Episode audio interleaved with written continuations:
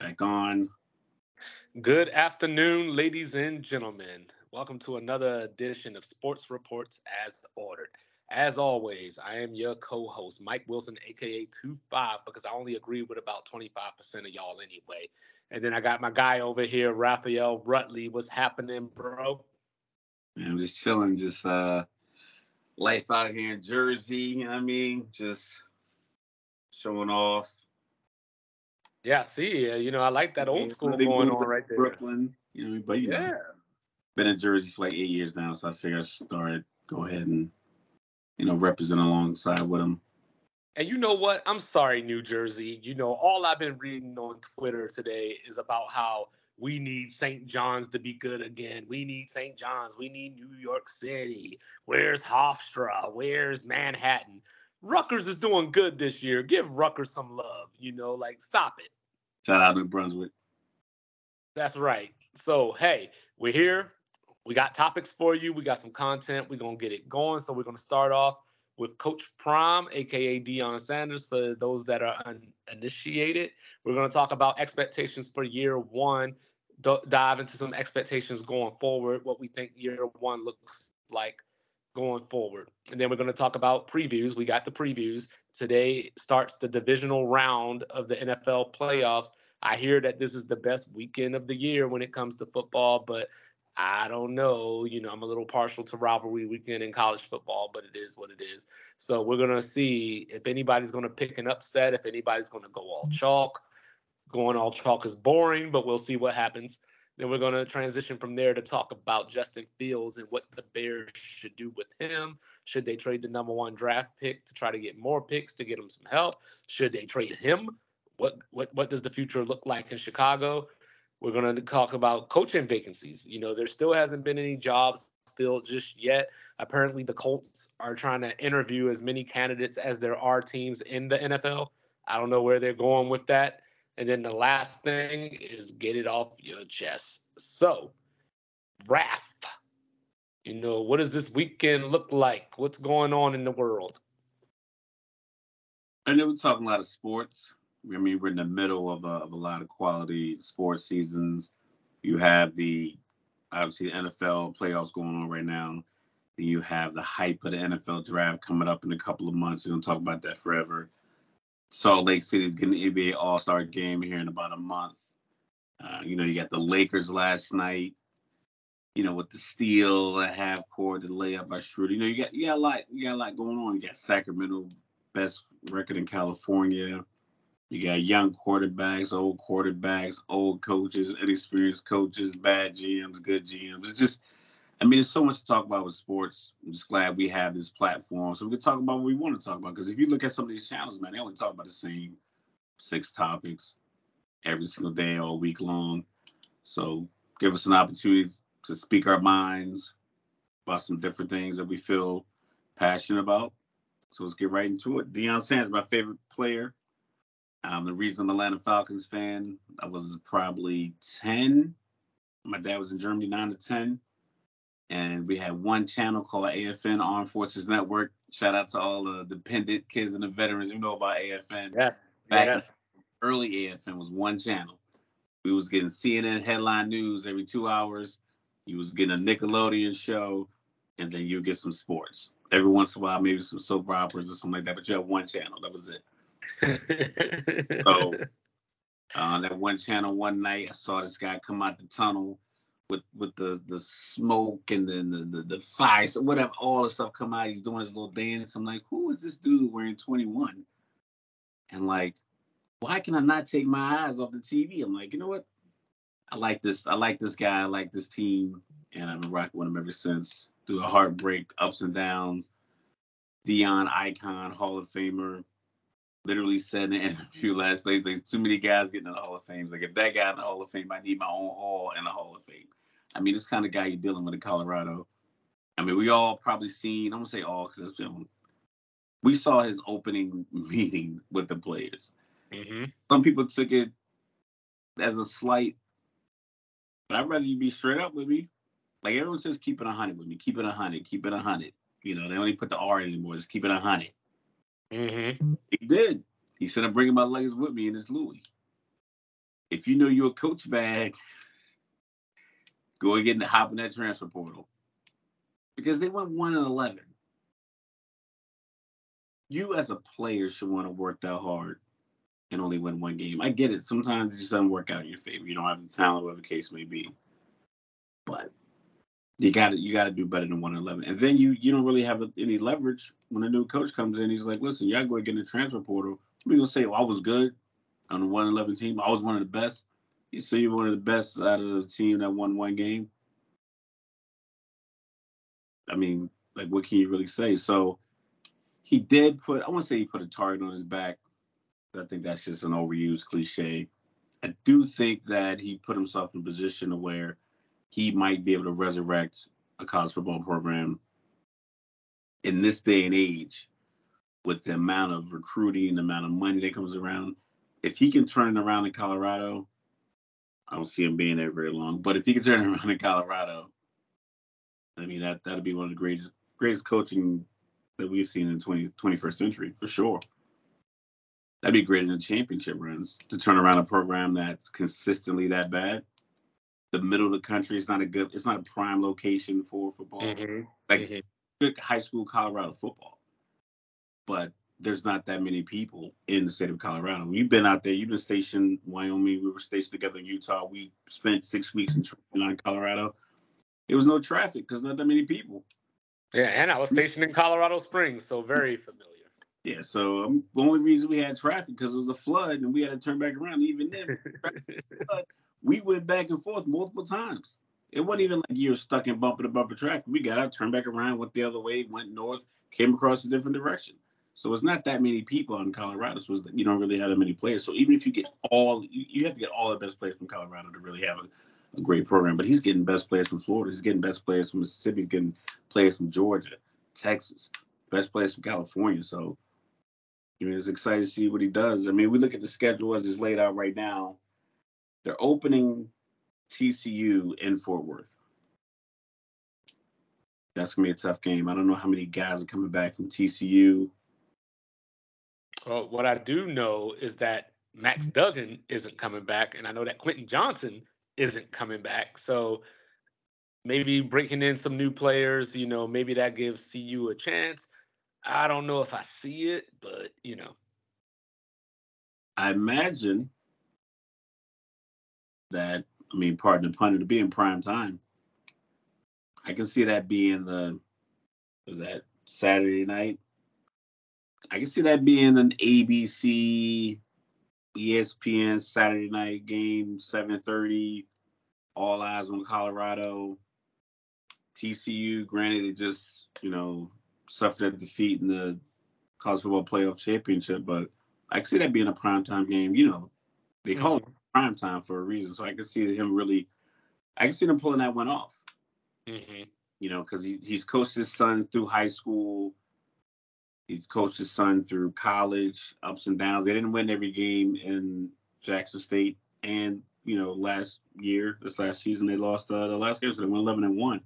So I think that experience, being able to coach your son and your son performs, because sometimes you could be your, your, your son's coach and it doesn't translate. You know, it might be a situation where you're putting him in the starting position just because he's your son. Well, he has a, a few years, state championship runs in Texas, just just good quality football that he can lean on. So he's like, hey, I'm starting, I'm starting, you know, I'm son, I'm bringing him with me. I'm bringing my luggage as Louis. You know that he's not just bringing his 18 year old son who's never played a college football game before. So I think people can galvanize around that. Like, okay, he's not just putting us to, on the back burner because he wants to bring his own players in. It's like his players have had success, and he had success, considering he's a Hall of Famer, couple Super Bowls. But let's put the brakes on the Shedeur Heisman watch. You know, I hey, I still want to come to the cookout, y'all. Like, don't don't kick me out. But let's put a break on the Heisman talk. Let's put a break on the All America talk that I've been hearing, seeing on Twitter, and all this kind of stuff. Because you know I'm on Twitter now. Uh, two bit reports. You know, but but seriously though, you know, I just feel that we have a certain expectation, but we have to remember not only did they come from FCS, they came from like a bottom three conference within FCS. So, you know, it's not as if they were playing against the best of the best No disrespect, and I ain't trying to go there, people. I'm just saying. I'm just trying to give y'all the truth. I'm sorry. They didn't play against, five, y'all. They, they they didn't play against the best of the best. They absolutely did not. They played against oh wait for it, um, Bethune Cookman. You know, let's not get into them right now. So so you know, I want Deion to succeed. I want Shedeur to succeed. I don't know if I want Travis Hunter to succeed because I'm a Florida State fan, but you know, but seriously, I do want him to succeed. But but the point being is that we got to see these guys against FBS competition first of all, and not just FBS competition because there were rumors that he was going to end up at USF down in Tampa. You know, so if he was playing against Tulsa, if he was playing against Navy, you know, maybe that's a smoother transition. But he's going to be playing against the Heisman Trophy winner, the current Heisman Trophy winner, Caleb Williams. He's going to be playing against Oregon and Phil Knight and the Nike money and all that good stuff. And that did live in Colorado. I say in my heart that Colorado and Nebraska are playing each other again. But they're bringing in a coach who is known to turn things around. So, you know, let's just slow down just a little bit, you know. So I don't know how the TCU game is going to go. As of today, I'm going to pick TCU. We'll see what happens once we get through spring camp, you know, all that kind of stuff as we get closer to the season. But here on January 21st, year of our Lord 2023, I am picking TCU to win that first game. So we got Nebraska. Toss up.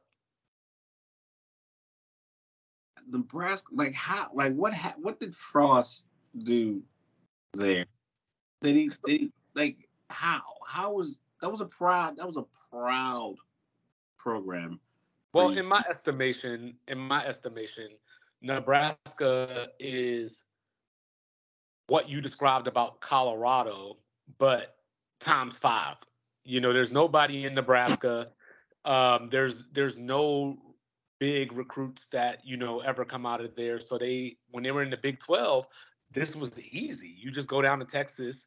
You know, you get some recruits that didn't go to Texas or OU. You were next in line. Were they gonna were they gonna go to Oklahoma State over Nebraska? Were they gonna go to Texas Tech over Nebraska? Not with Nebraska's history. But now I put you in the Big Ten. You lose that Texas pipeline. So now you got to compete with Ohio State, Michigan, Penn State. In your own division, you have Wisconsin. So, you know, it's just different because of the access. Like, I'm sure they still get Texas recruits, but they're not just picking them off. Penn shift got them a little bit of that Big Ten money. They still should have been able to bring in top recruits. But, but, but NIL, but NIL is still new. You know, NIL is only a couple of years old. The recruiting money, the the the capability of sending out multiple recruits. I mean, recruiters, scouts. Like, hey, I can send I can send two guys to scout in Texas, and they can go together. Hotels, rental cars, airline tickets. I can send two guys Ohio. I can send four guys to Michigan. You know, I think that's I think a lot of the money. I think we all look at the money like, oh, the money that the players get. It's the support money because if you think about it, if you had access to a school like Alabama, they could probably recruit 18 kids from a certain playing bracket in Georgia. They can go up there and they can have them all on a bus, nice charter bus, taking them from one event to the next event to the next event, all paid for by Alabama. Like you take them to a game, you take them to some kind of function where they get to meet, you know, meet some former players. They get to go maybe to a nice dinner. You get them, you know, have them wear a nice suit or whatever the case may be. Maybe I don't know what the, the money how it looks. Can you buy them a suit while you're recruiting them? Can you say, hey, this is part of the recruiting process? I'm not sure. I'm not really abreast of that information, but I think having access to be able to do that, like to be able to send a guy on the road for two weeks and have him in a nice hotel to where he can have meetings. He can book a meeting room and the recruits can come to like a nice ballroom meeting room, meet a couple of players, meet the strength and conditioning coach because you have the money to send multiple coaches and players on the road. Mm-hmm. I think that's a big recruiting trick. And I know they have all these other little nefarious recruiting tricks, but I think just the stuff that you can put on the books. I think that's where a lot of that money would go. Sometimes people might take that money and just say, you know what, we're going to just use it to try to buy players. But I think if you used it wisely, you'd be able to do it. Well, you know, needless to say, the world has changed. You know, when I was a little kid, you know, every week, all I saw was Notre Dame. You know, there was maybe a SEC game mixed in there. There was the Miami Hurricanes because they were winning at the time, and there was Nebraska, and there was Nebraska. But nowadays, everybody's on TV. Rice is on TV. You know, the food is on TV. So you know, you got ESPNU, you got ESPN2, so on and so forth. The world has changed. So like for me personally, if I'm sitting there trying to decide what school I want to go to, as somebody comes in and they go, "Hey, what schools have been recruiting you?" and I'm like, "Hey, I'm down to my final three. I got Nebraska, I got Illinois, and I got Northwestern or whatever, just 3 mm-hmm. random Big Ten West schools." So I'm looking at this and I go, "Okay, Northwestern is more of an academic institution, so I can't expect."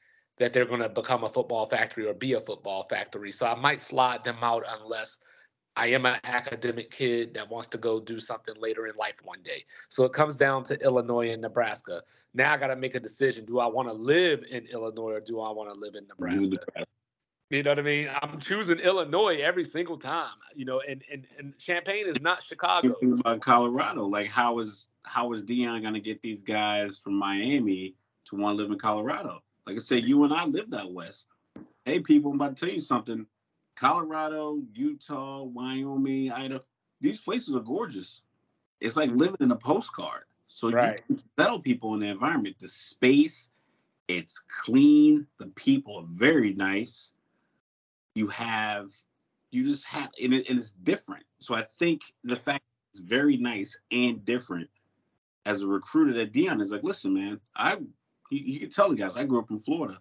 I went to Atlanta for my first team. I was playing here. I was playing here. I got to see this. I got to see that. You're about to get that right now at 18, 19 years old.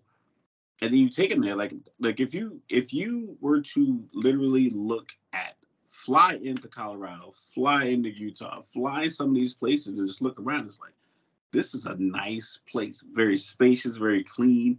It's not congested at all. Anywhere you go, like I was in Utah eight years. I think I was in traffic three times. And one time because it was snowing while people were trying to get to work. Five lane interstates. You know, like I said, the people are very nice. You have a lot of big chains that come, like some of the restaurants you get because they have so much space. Man, your Applebee's is so big. Applebee's be like a whole corner block. so much space. You know, you can take up golf. Then you have the winter sports hiking. Like it's just so much you can sell a player on. Even though like, hey, I'm from Miami, I'm used to this. But you're not you're not going to lose out on like just a great environment if you go there. And if you're a recruiter like Deion, I think you can you can easily sell someone on that. Well, I think that's what it is. Is that one? He gonna say, "Hey, come look in my closet. Look at this gold jacket. Hey, look at my hand. You know, saying I got all my fingers. Look at my look at my fingers. You know, like he has that to rest upon. Whereas in Nebraska, Matt Rhule has, "Hey, I turned around Temple like, hey, hey, uh, I came in Baylor after the scandal and I cleaned it up. And then I got fired by the Carolina Panthers, you know. Mm-hmm. So like so he has that cachet and he also with his uh with the meetings that he did with the players that you talked about earlier, he's embracing the new age where you know he has this team following him, recording all his things and it's like living a reality show basically. And I think that attracts kids as well. And oh, by the way, he's arguably the best player at his position in NFL history. So he has a lot going for him that these other coaches don't have. Like Scott Frost was, I thought Scott Frost was a decent coach. His teams just couldn't finish the game, but they still didn't have top end talent to where I was supposed to turn on the TV and say, Nebraska is down by three to Ohio State with 10 minutes left in the fourth quarter. So for the fact that he even had that going on, and by the way, the dude is a national champion at UCF, you know, undefeated season, hashtag UC facts. Yeah, you know, it is what it is. It is what it is, but you but know, that, that's an example in, in my eyes of that. He was just in a hotbed of talent in Florida and was able to just get better players simply because every school in Florida is packed with four and five star talent. So if you have a hundred players in Florida that are three stars, and then you mm-hmm. 50 that are four and five stars, and all of these four and five stars go take up all the positions at Florida, Florida State, and Miami. And UCF is like, listen, we'll take 30 of you three stars. And the talent, the star rating is based on what somebody else who writes a report thinks. Right, right. You know, your numbers can be, you know, you can be a running back, you can have 900 yards rushing, eight touchdowns, and they'll call you a three star. And another kid have 1,100 yards, 12 touchdowns, they'll call him a four or five star. Everyone's jumping out the window to get to him. You're like, listen, I'm only a couple hundred yards behind him, and I played nine games, he played 12. Mm-hmm. They, they don't look at that. It's like, oh, he's a four star. He went to this school. This school is uh, state powerhouse. I went to a school that isn't one, but still put up numbers. And then you get all of those guys at UCF, and then you put them on the field together, and it's like, oh, with these like this Captain Planet kind of style, like all these three stars, we are a powerhouse. Versus school like you know look how many guys out of Alabama four and five stars transfer out. How many guys out of LSU? How many guys out of Texas A&M are transferring out four and five star guys? Because they go there and it's like oh it's four dudes in my position. Mm-hmm. When you play corner, like I came here to be a running back. Well, we got six running backs, four of them are five stars. Um, so Well, you can corner, I'm like I'm playing corner, and they end up transferring out. What Well, the UCF guys show up at three stars. Like oh yeah, we can we can make this work. Well, you know who does not have that problem? The Colorado State Rams.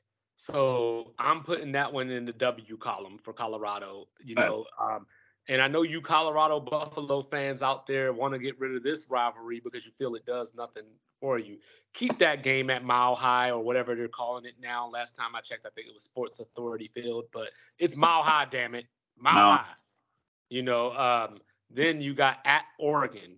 So this is the game where the adversity comes in, I think, because this has the potential to get out of hand. Like this, Bo Nix is back. You know, this has the potential to be a 45 to 10, you know, a 51 to 17 type game. So this is the game where they they get their heads blasted. And now we see how Deion reacts. We see how the team reacts. Can he re-galvanize So you got all the hype? two and two after Oregon, is what you're saying. Yes, I have them two and two after Oregon because I gave them the Nebraska win simply because it's a home game. I think they're evenly matched.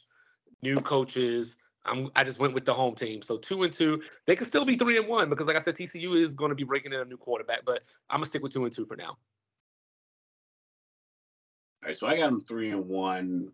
I think the Oregon. I think in college basketball, excuse me, college football, if your quarterback is seasoned, mm-hmm. it's just such an advantage. Well, Bo Nix is what 21, probably 22 by the time this game is played. Mm-hmm. Transferred, he's played tough competition in the SEC. Transferred up to Oregon and playing tough competition in the Pac-12. I think that quarterback head-to-head matchup, he's dealt with adversity. Shedeur Sanders has been, you know, he's dealt with stuff, but I don't think he's dealt with it on that level to where he had to like pack his own bags and then move and make his own way. So I think having that advantage at quarterback, it is ultimately like that advantage at quarterback almost had Ohio State in the national championship game, Mm-hmm, mm-hmm. missed the kick. But the reason that they got it that far is because she, CJ Stroud was a man amongst boys. So I Right. think that quarterback is going to hurt them against Oregon and USC. Yeah, I was gonna say they're gonna make prime time earn it because Yeah. right after that Oregon game, two at the USC game, just because I mean yes, USC is they're 42 points waiting to happen. Yep. And oh, by the way, they just grabbed uh, another thousand yard receiver, you know, this time from Arizona. So this transfer portal has been very good to Lincoln Riley. If he ever, and I mean Chris Jericho, ever decides to care about defense at all, you know, USC is going to be back. But Yeah, since Get he some doesn't, linemen. Like it, linebackers getting the transfer portal too. I know, but he got to grab him. He got to grab him. linemen dropping the transfer portal. Grab a couple of them. Like yeah. it's like it's is that he just I think what he wants. This is what I think Lincoln Riley likes. I think he likes almost winning it because then the next year is oh he brought in another guy from the transfer portal and they'll go ten and two again yeah. and it's Yeah. like oh we almost had it 11 and 2. Oh, we almost had it. Oh, we were almost. And then every year that USC endowment money is going to be able to keep replenishing that team. They're going to sell out. They're going to be on TV. What are they going to the Big 12 or something? Big 10? Mm, Big 10. Mm-hmm. They're going to get that money. They're going to play. Oh, can you imagine the USC Michigan game somewhere probably in Dallas or USC Ohio State game? in the Superdome in Atlanta, some crazy, or in Indianapolis. And yeah, I was gonna say, side note, can I get some of these neutral site games not in SEC territory? Can I get some of that? No, no you can't. I can't get that. Yeah. I can't get a game at SoFi. You gotta sell it out. What, I mean, we're gonna get to the NFL playoffs, but why do you think the preview the the the neutral site location for Kansas City versus, or I'm saying Kansas City. You know, the AFC Championship game, neutral site is way down south. They you see that, y'all. He, you see that, y'all. This is what Joe Mixon was talking about. This is what he was talking about. Yeah, yeah, yeah. He'll see. But they could have done it in Arizona. Arizona not in the playoffs. That's yeah. That's what... And it's warmer, but you can't sell it out. Mm-hmm. You can fill. You can fill a You can fill a stadium down south with football fans. Oh yeah, yeah, yeah, yeah fans. If it's Kansas City versus Buffalo, Kansas City, Cincinnati, whatever, however the the the however it plays out to where. So so if this happens, if this happens next week, Atlanta gonna sell that thing out. No, people are close enough to get to Atlanta. That's what I mean. Like people okay, okay. from these all these other places down south to get there. Right, right. So there'll be extra fans in there. They might have to drop the price of the tickets because I don't know a, a bunch of non AFC fans spending, you know, their kids' college tuition on playoff tickets for a team right. That isn't right. even in their region. Which right. that was right. You're not even in the right region. I know that's where that's where I said, hey, you know, you mentioned Indianapolis. You know, Indianapolis is like perfectly perfectly centrally located. So obviously there was probably some scheduling conflicts that we're not privy to. So I'm not going to beat the NFL up too bad for that. I was mad originally, but I'm just mad at the neutral site. Forget all the rest of the stuff. I don't care where yeah. it's at. I'm, I'm just mad about the neutral, neutral site. site. But then Colorado schedule football's mastered the neutral. They mastered the neutral site. Mm-hmm. But then college football is willing to lower the prices of those tickets mm-hmm. to sure that every seat is full. Right, right. I don't know if NFL operates that same way. So if you look at it, so you got like so we got Deion three. I got him three and two. You got him two and three, two and three, and then the schedule gets a little. Yeah, yeah, because I got him using the. I got him losing the TCU. I got him using. I keep saying using. Got him losing to Oregon, and I got them losing to USC. So, so those are my three so far. But then it gets a little bit better because for some reason they get the two new coaches back to back. So they get Arizona State now coached by Ken Dillingham, who was the offensive coordinator at Oregon.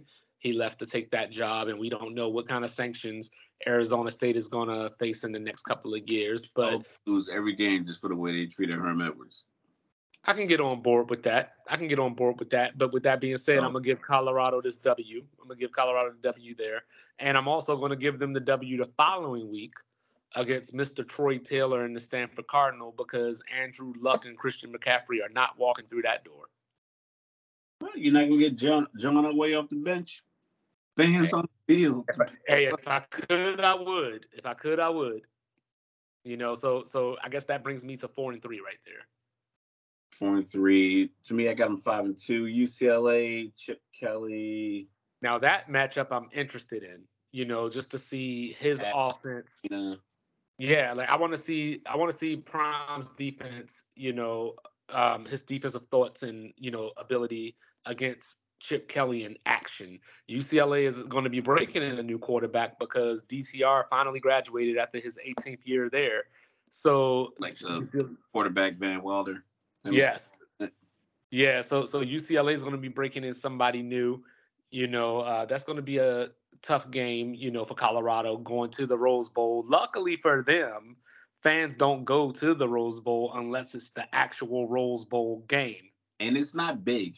I've, I've been there. I went there for like a fireworks show like 10, 12 years ago.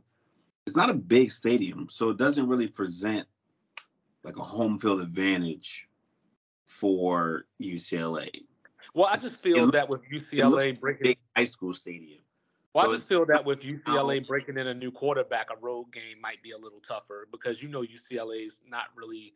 They're going to play some cupcakes along the way, you know. So like, if it, if the game was in Boulder, you know they're on the road, so I feel a little bit better about that. But you know, you know it's UCLA. But then on November fourth in Boulder, finally back to Boulder, Colorado gets to play against the Oregon State Beavers, who came out of nowhere last season to win 10 games, and they went and got DJ Alphabet.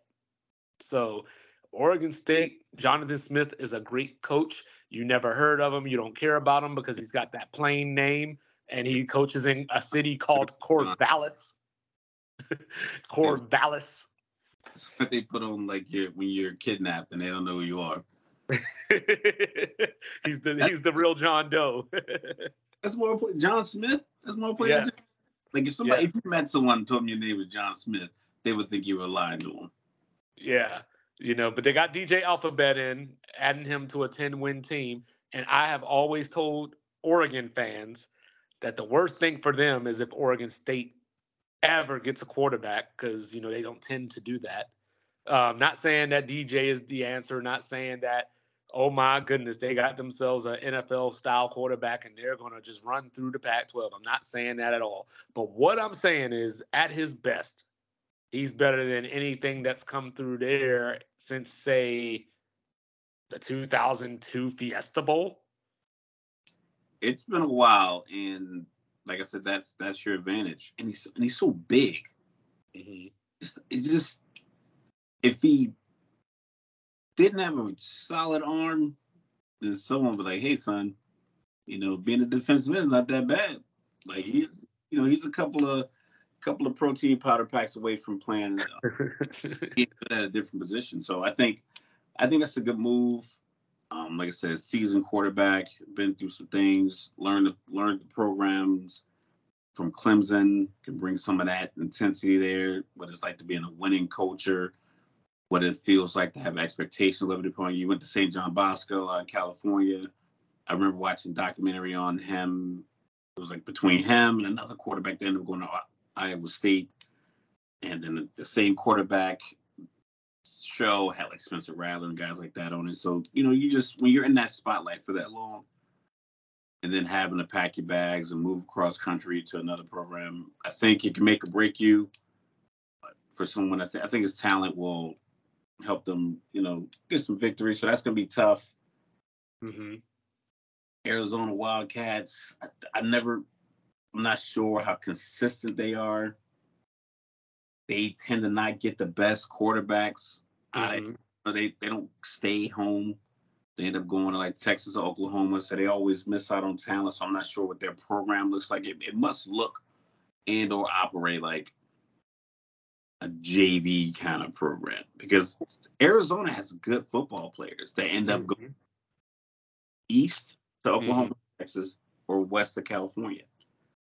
Not many get sprinkled up north to, to Utah. I don't think they can handle the cold, but a lot of them, a lot of them leave. So I think Well, the well, you know, Arizona I think I think your JV comment, I think your JV comment is perfect because the worst thing that ever happened to the University of Arizona was having a school in Phoenix, having a school in Tempe, you know, because you know why, you know why? I lived in Tucson and I'm not knocking Tucson. It is a good city. I didn't say it was a great city. I said it was a good city, but it does not offer what Phoenix does. It does not like mostly when I think about Arizona State, and I ain't trying to be the creepy old guy, but I always hear about the women at Arizona State. And you know, living down there, living down there in Tucson, I can tell you they don't have a lot of that. You know, so with that being said, I love Jedd Fisch, what he's doing at Arizona.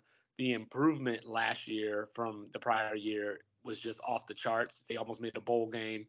You know, they came together as a team, but I think Colorado wins this game. I, I don't think they have anything to fear, you know. So I have them. We didn't mention it, but I have them losing to Oregon State. You know, uh, but yeah, I got them beating Arizona, and then it gets tough again because now you go up to Pullman. You know, which you know nobody wants to go to Pullman. People that live in Pullman want to live there, but nobody wants to go there out on the. I think I'm saying this right. I know my supervisor at work gonna correct me if I say this wrong, but out on the Palouse, out on the Palouse in that little Palouse. the Palouse over there in in that or, or in that Washington Eastern. corner. Yeah, that eastern corner that meets Idaho. That's that little area because for some reason, you know, Washington State has a rivalry with the Idaho Vandals, but you know, because they're whole, didn't realize. Yeah, that's what I'm saying. Like I didn't realize they're close until this uh this this latest uh the murder case. I you know the, the I didn't realize it was only 15. It was like 15 miles. 15 miles. Yeah. Minutes. Yeah, the Palouse. Yep, that, that's what they call it up there. You know, um, that's going to be a tough stadium to play in. Like the best teams go up there and struggle, i.e., Oregon this year. You know, like it's just not a good place to play. It's almost it almost reminds me. Rest in peace, Mike Leach. It it it reminds me of going to Mississippi State with the Cowbells. Like, so it's just perfect that Mike Leach was at both those schools because I see a lot of similarities there. You know, um, so for the time being, I think it's a toss up, but I'm a lean. I'm gonna lean Washington State. And then the biggie, the biggie, Salt Lake City Rice Eccles Stadium. Hey, I love Deion all day long, but Salt Lake City and beating Utah. Utah has NFL talent in the trenches, and that's what Deion's mentioned that his Jackson State teams weren't prepared to play those two, three, four million dollar, you know, preseason kind of games that college football tends to pay teams to do.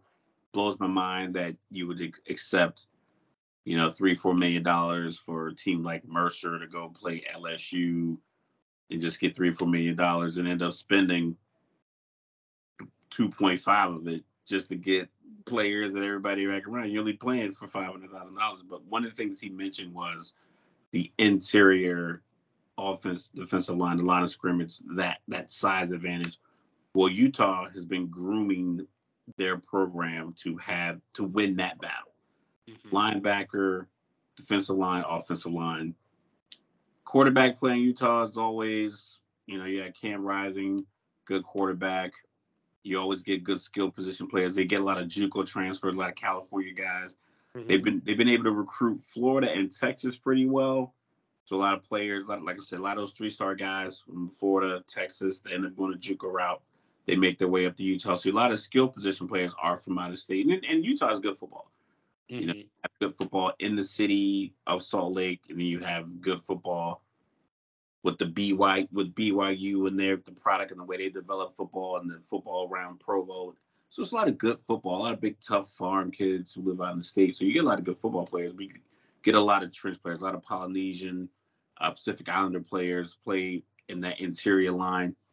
Colorado should be able to recruit those same players from California or even get those players out of Utah into Colorado, but they just stay home.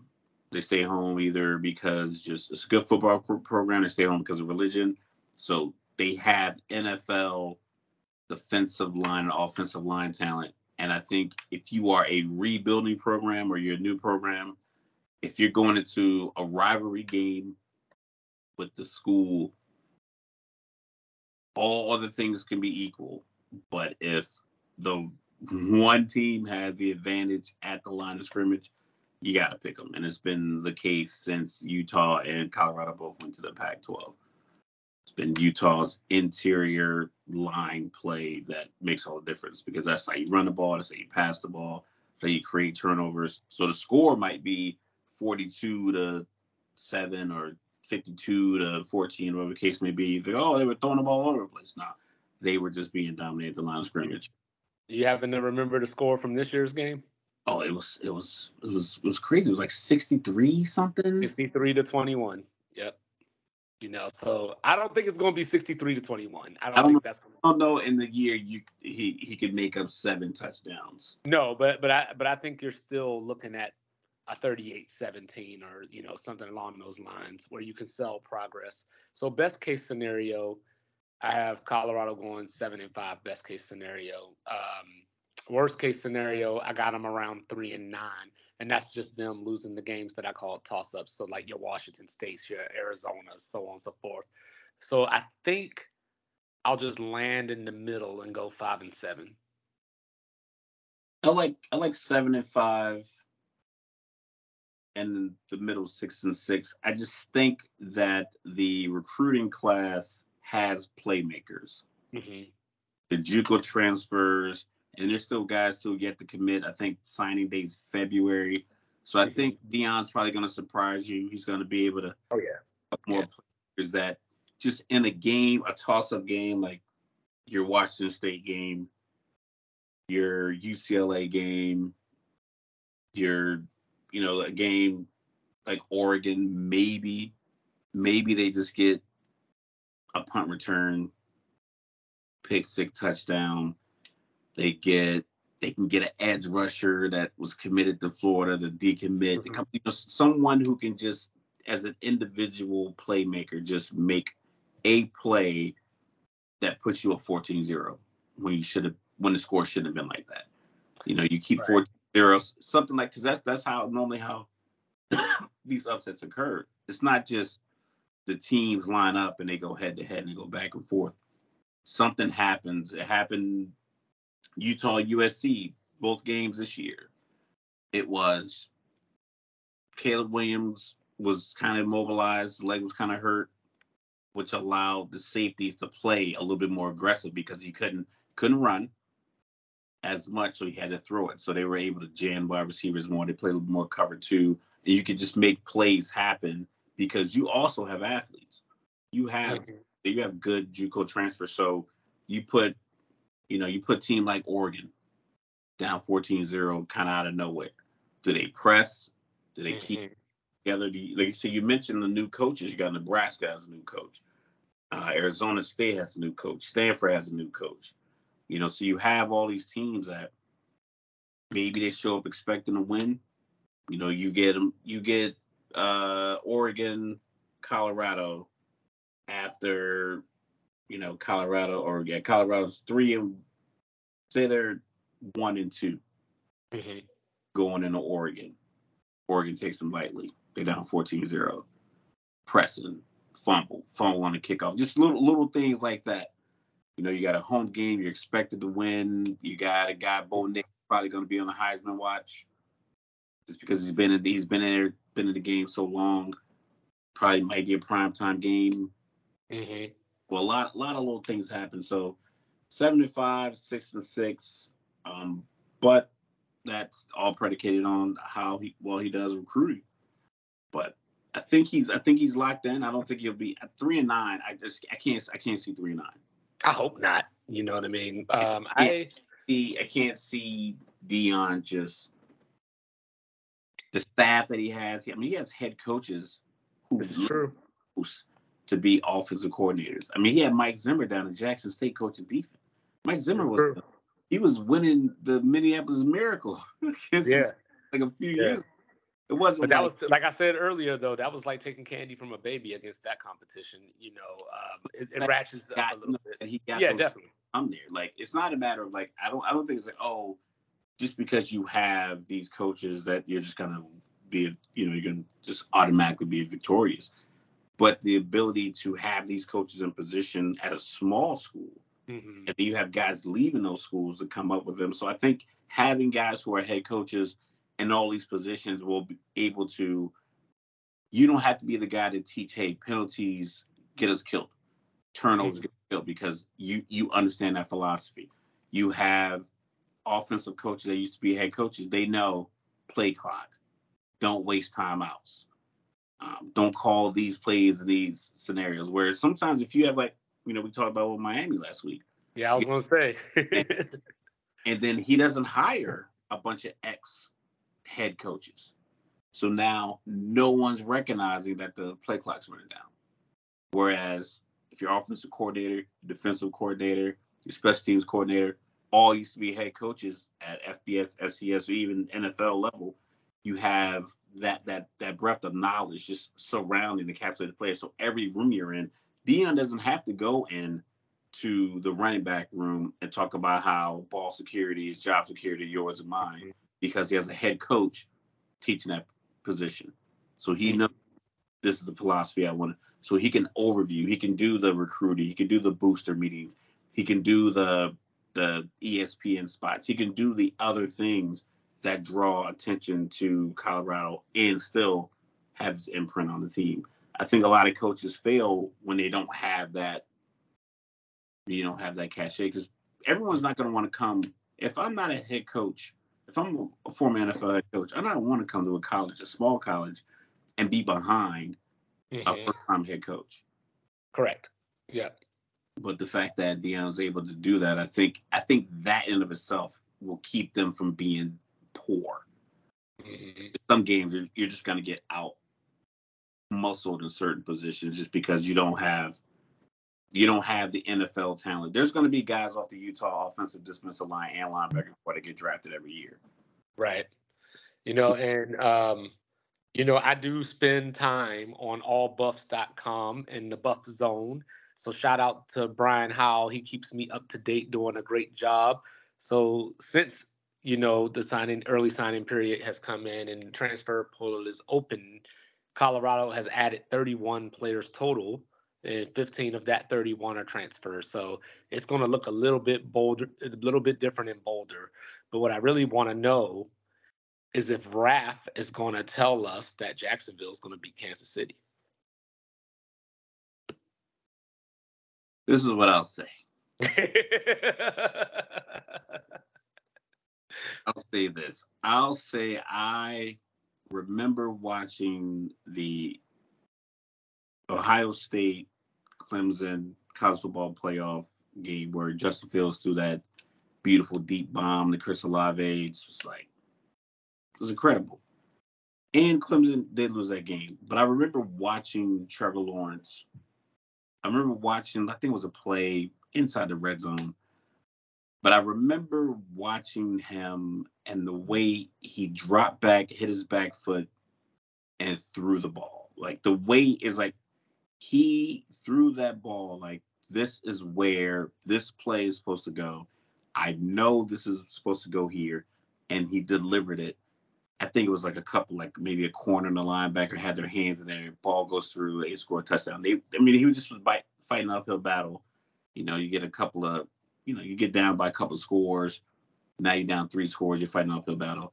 But I remember looking, thinking like people will say, "Oh, because you lose your last college game, then you shouldn't go number one overall." And I remember watching, seeing like he he knows what he's doing. Mm-hmm. He knows what he's doing. You can see he knows what he's doing. And then I saw the same kind of throw a couple of weeks ago when they played Dallas.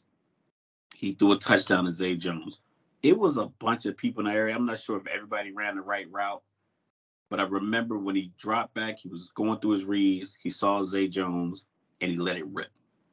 There was no hesitation because if you look at some of these highlights, a lot of DBs and linebackers are there when the ball is arriving.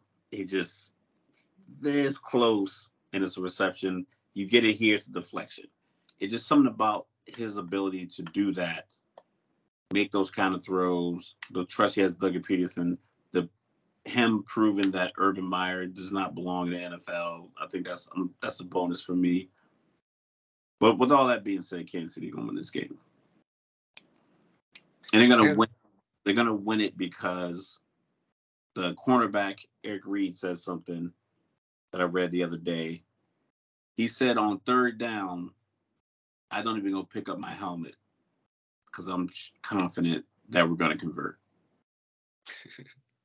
and someone's like, "Oh, that's that sounds arrogant." Like that's not arrogant. That's I think that's him understanding like, yo, I trust my team, and if they get down 10-0, Patrick Mahomes is not gonna shoot a defense out for not getting points. He's not gonna shoot a lineman. He's like, "All right, let's go, boys," with his Kermit the Frog voice and go out there and get them galvanized, and then two drives are going to be a 14-10. I just think that Arrowhead being as loud a stadium as it is, Not according to Trevor Lawrence. I mean, it's not. I don't think it's going to rattle him, but it's going to cause situations where you try to check at the line, six seconds left on the play clock. You trying to check out of whatever you got to check. You got to call wide receivers, and they might have to burn the timeout. You know, little little things like that that happen. He threw four interceptions the first half of his first playoff game. I know it looked like he forgot all of that in the second half, mm-hmm. but he throws another one in the, sec- the first half. Kansas City is it does it get to him? Mm-hmm. Because he's like, oh, okay, I can't do this again. Because Andy Reid is not going to let you come back. You get up 14 points. Like, yes, I know last year they had 18 point lead and Cincinnati came back. But that was an anomaly. That's not like a standard practice for Andy Reid. And I just think the way that Patrick Mahomes orchestrates offense with those weapons, I think it's it's more collaborative. I think mm-hmm he buys into it. So that's why no one puts their head down when they get down. Like when they got down 24-0 to Houston mm-hmm. and in the first half and went into halftime with a 28-24 lead. We don't talk like how do you not talk like that was that was bananas. They was down 24-0 in the first We don't half. have time we don't have the time to talk about that when the Cowboys exist. Oh my goodness. We'll get to them too. but like so I, I like Kansas City. I think the defense has been just. I think they've been plain vanilla. I don't think there's been any world beaters. I think they just say, you know what? If we keep it all in front of us, we force field goals, maybe get Chris Jones, Frank Clark, get through, get a sack. I think Chris Jones doesn't have a sack in the the 13 playoff games since he's been in Kansas City, which is weird um, for someone that talented. But I got, I got Kansas City winning this game. You know, reason nothing 27 17, something like that. I always come in here and I be wanting to say stuff. And it's like you're just inside my mind. Because, you know, because we don't talk about it beforehand. Like, we might like ask each other who we got winning, but we don't break down why we're picking whoever we pick.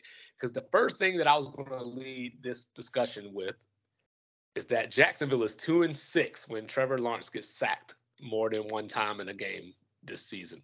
So that does include last week. So uh, so they came into the playoffs one and six when he got sacked more than twice. I'm sorry, more than once in a game. So these two teams did play on November 13th and uh, they played in Arrowhead, so maybe that's why Trevor Lawrence doesn't think it's very loud there. But what he doesn't know is that was the regular season. This is the playoffs. So I truly, truly expect Kansas City to try to imitate Florida State. You're gonna hear that chant all game long, you know. And the, when they played that first time, Patrick Mahomes went 26 for 35, 331 yards, four touchdowns. Trevor Lawrence went 29 for 40, 259, and two touchdowns. I'm not saying that Trevor Lawrence has the outduel Patrick Mahomes because that's not realistic. What I'm saying is is that there needs to be a lot of ETN involved. There needs to be short passes as far as screens and things of that nature to just get their receivers out in space and take time off the clock depending on time and situation of the game. What I like is the game within the game because I knew that Doug Pederson and Andy Reid go back. So if anybody knows Andy Reid, it is Doug Pederson. What I didn't realize was that they had been together in some shape or form for 27 years now. Mm-hmm. So he really knows Andy Reid, you know, including coaching with him in Kansas City. Obviously, Mahomes wasn't there yet, but you know, he he knows Andy Reid very well. Also, Kansas City is top all the plays. That's what they say. EB. That's what they say. What so they you say. know, and, and, and shout out to EB. Shout out to EB getting that interview with the Colts the other day. You know, um, and they interviewed they interviewed Aaron Glenn, so it's not just a Rooney Rule thing. Maybe, maybe. Uh, so so the Chiefs are top ten in the league in yards per carry. The only problem with that is they're 24th in attempts. You know, like let Mahomes take a breather every now and again. Like it will even it will open up your offense even more because in this game against Jacksonville back on November the 13th, which finished with Raft's final score of 27 to 17, Pacheco ran for 82 yards. You know, so you don't necessarily need to say, hey, Patty, go out there, throw 52 passes, and let's just impose our will on them. But what the defense needs to do is take the middle away. Because when they played on November 13th, it was shallow cross all day long. Shallow cross all day long. So what Kansas City might need to do is try to make Trevor Lawrence a perimeter passer. Try to hit those up the sideline throws. Not saying that he can't do it. So you're saying you can adopt Sandy, uh, Los Angeles? Yeah, he, they they should adopt it, but but but adjust. Adjust. Yeah. So when he does, when he does give you a reason to adjust. Maybe let's get it, let's keep the guy let's keep the guy back. Let's not yeah. jump every under route.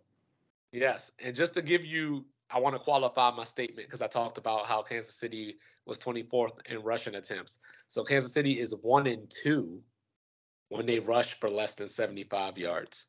So apparently they they in those attempts, like I said, they lead the they, they're uh, top 10 in yards per carry. So they get yards when they run. Just do it. Because they run they run like four different running backs, but not because they're running like it's not like they put a running back in for specific things like oh like with Dallas when they run Zeke and Pollard is like okay you know when they're in there they're going to be the focal point of the play calling mm-hmm. for a 12 play drive whereas Kansas City just basically uses their running backs almost as I won't say decoys because it sounds dismissive but everyone's afraid of the pass Mm-hmm. Kansas City, you shouldn't be afraid of the pass as much. I know Patrick Mahomes is a great pass, but it's not like they're trying to beat you over the top. They're just methodical. He doesn't make mistakes. So I mm-hmm. think defenses like overplay him, mm-hmm. and he checks it down to McKinnon, and he gets a receiving touchdown. He runs a quick draw play to Edwards Helaire, and he gets you six or seven yards. And then they'll line up and just straight up give the ball to uh, Isaiah Pacheco Shout out to Jersey with the Rutgers. I mean, he's from he's from down south, like South Jersey, Cumberland County. Um, he's actually a good friend of mine. Is friends with his dad, so he's like they were talking about that draft night. And they had a little party. It was it was, it was pretty cool. It was, it a big moment. I think he went over 100 yards uh, late in the season. He was like the first 100 yard rusher for Kansas City for a while. It was, it was uh, it was a good thing. So the way Kansas City uses their running backs is somewhat unconventional, but they're so effective in the pass game that you you got to get you got to get them in a game like like he had at Denver, mm-hmm. where he mm-hmm. kept trying to throw it when they should have ran it. Like you got to get him to where maybe he thinks he can just beat you guys no matter what. And I think Eric Bieniemy and, and Andy Reid, I think they might look at that game like, all right, I think that's the game where they kind of realize, all right, we're doing too much. Because I don't think he's had a game like that. Patrick Mahomes had a game like that since, because he threw a few of those interceptions right into right into his hands. The linebacker number 47 for Denver. Granted, that guy looked like he used to play tight end the way he was jumping and catching them, but he was standing. Right. It wasn't like he was coming across the field in some kind of cover one. He was like the rover in the middle. He just was standing there. Patrick was like, I can get in there. He was like, boop. So I think they I think they they learned from their mistakes there, but mm-hmm. so so speaking so speaking of rushing, since I brought that up, Jacksonville is five and one when they allow less than 71 yards. You know, and and going back to that, what you were just saying, that's a product of having people like Mecole Hardman who you know you can just shovel pass and he'll get you 15 yards at a time you know so so does, he, all, does he care to play football I talked about this before. Like, I, I watch him and it's like, you're probably just as fast on the field as Tyreek Hill. Easily. Asking for those same kind of routes. I don't know. I don't know. I'm I'm just hoping to see this man in the Olympics. Do something 40. He ran a 4-2 something, a 4-3 something at the combine as well. So it's like, I don't think Tyreek Tyreek clocked at like 4-1 or anything crazy. I think he probably clocked same thing around four three something. It's like, it just seems like he should be getting those routes. Hopefully, Kadarius be healthy. Is he playing? Who? Kadarius Toney. Um. Playing? Yes, as far as I know, he is. last I checked. You know, but with that being said, I got 34 20 Native Americans. And I think this is going to be a game where we look at the score at times, you know, it might be 20 to 13 or something along those lines. And you don't actually feel danger that Kansas City is in trouble. Like the score will be close for a while, but you're never going to sit there and go, well, the, for the most part, you're not going to go, oh, Jacksonville has a chance because Kansas City is still going to be forcing their will on them, if you will. But speaking of forcing will, what is Jalen Hurts' shoulder feeling like today? Man, that shoulder's fine. like, listen, these NFL players, I, I mean, like I, like I was, I remember Champ Bailey playing that whole season with the brace that kept his shoulder intact. Um, guys playing with bone spurs and ankle this and knee this and brace this up. I haven't seen J.J. Watt not wear that elbow thing for five, six, seven years. Grunt playing the same way. These guys, they play through a lot. Mm-hmm. He landed on his shoulder. They were the number one seed, so they let him rest. Let him rest. He got a few reps in a couple of games. They're gonna be fine. And people talk, oh, he can't run, he can't run. He only averages seven rushing attempts per game for like 27 yards. So people are making it seem like every they're just running Jalen Hurts all the time. Like, no, he's throwing the ball to AJ Brown, DeVonta Smith, Dallas Goedert, Miles Sanders. Like he's got like he's distributing the ball. He he's more than just a big running quarterback. I know he's strong, and people mention how he's normally pound for pound strongest player on his team from high school. He was a powerlifting champion, so probably the strongest player on his high school team. Alabama when he went to Oklahoma, leader in the locker room, and he's smart. He's a so just so just so I have this clear, he's not Michael Vick. Michael Vick, self-admitted, said, "I wouldn't even know the game plan. I just knew when the play got called that if I didn't like the first read, I could take off and let my athleticism take over." He said that himself. Right, right. He's like, I knew that at any given moment, in Atlanta, in Atlanta, the Atlanta years, the Philly years, you said Andy Reid taught him how to like really read defenses and how to use athleticism with his arm. And I think a lot of running quarterbacks are following that move because Vick didn't break down. He wasn't injured a lot. I think he had a broken leg, which can happen on any any running play. It wasn't like sustained hits after hits after hit after hit. Right. So I think a lot of the more the mobile quarterbacks with, with strong arms I think a lot of coaches are looking at like how Andy Reid handled Vick and converting him from just a runner with a cannon to a cannon that could also run. You know, so it just just the dichotomy just switched there. Yeah. But he, like yeah. he, he just he wasn't he wasn't reading game plan. Jalen Hurts, smart smart quarterback, humble, um, sat behind Tua, mentored him, went to Oklahoma, was a Heisman candidate, went to Philly behind Carson Wentz. You haven't heard Jalen Hurts say anything crazy in the media. I watched that uh was it what magazine was it? They were doing a little clip of interviewing rookie NBA players, NFL players on how I spent my first million and they gave him like a stack of like fake million dollars and he was talking about it. I think six hundred fifty thousand of his first million went to some kind of investment like sixty thousand went to his sister to pay off her college debt. Then he separated his money for taxes. Then he had money for I think he bought he said he bought some clothes for like four thousand dollars. And then it was like five hundred twenty thousand dollars went to savings or some some kind of investment. So like that was as a rookie how you spent your first million. If other rookies, oh yeah, so I went and got this condo in Miami. I'm paying thirty thousand dollars a month rent. Like just it was it just was way different, you know. So right, right. just you just been different. And they're playing the Giants. Don't you do it. Stop it. Don't Come you on. do it. We I, just came off of Daniel Dimes Appreciation Day. Don't you do man. it. As as we transition to some to the eight, we're gonna go AFC, NFC, then we go back to AFC, and we go back to NFC because we got we're gonna save Dallas for last because they, they are they move the needle. You know, we're trying to get some traction on our show Dallas moves the needle. We'll go with that. I think we might have. Okay, Roman Reigns. Okay. So, Philly Giants. I like the Giants. They're a great story. But Daniel Jones was only responsible for 18 touchdowns in the regular season.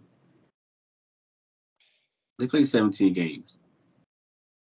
If you said, "Hey Daniel, they're they got eight guys in the box. I need you to run these these deep crossing routes, these over routes, and you throw these go whatever, whatever." No, his passing chart his last game, I think like two passes 15 yards beyond the line of scrimmage. I get that he is a he is a sustainable, viable game manager.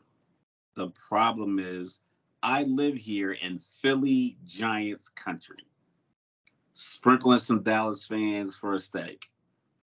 But here, I mean, it has houses torn. My son has a bet with his basketball coach because his basketball coach is a Philly fan, and some of the players on the basketball team are Giants fans. Like, listen, if the Giants win, we get to pick the starting lineup on the game Monday. Like, I mean, it's it's just it's like ingrained into this area. Yeah. Realistically, the team that defends the run better has a better offensive line, has the better weapons, and has the more trustworthy quarterback, that's the team you pick. Regardless of all the hoopla and the potential contracts and this and the third, Philly controls the line of scrimmage better. They run the ball better. Their quarterback is more trustworthy. And they're playing at home. I know it's not that far, Philly to, to you know, East Rutherford. It's not that far, so there will be Giants fans. Mm-hmm. But Philly's different. Even mm-hmm. Eli said, Eli said, man, I, I said I was never go back in that building after I retired, but I got to go back now. It's just not a place that it's not a place where you want to go if you don't have to. And then being young Giants, Brian Daboll, like I get it's a good story, but that that story ends this weekend. I don't I know what I, Daniel Dimes love what I discovered in my many years of uh, sports debate and these conversations.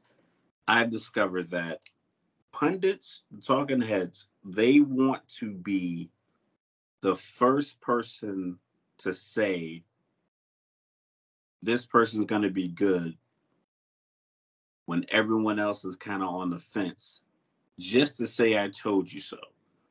I was watching the Odd Couple the other day, probably Thursday. Greg Jennings had a segment on there, and he said Daniel Jones is a top 10 quarterback. Chris Broussard, Rob Parker went bananas. Hello, is this thing on? Like the whole the whole theatrics. So then Chris Broussard named ten quarterbacks, and he's like, "You're not." Then he tried to argue that you would take Daniel Jones over Kirk Cousins. It's like, no, you won't.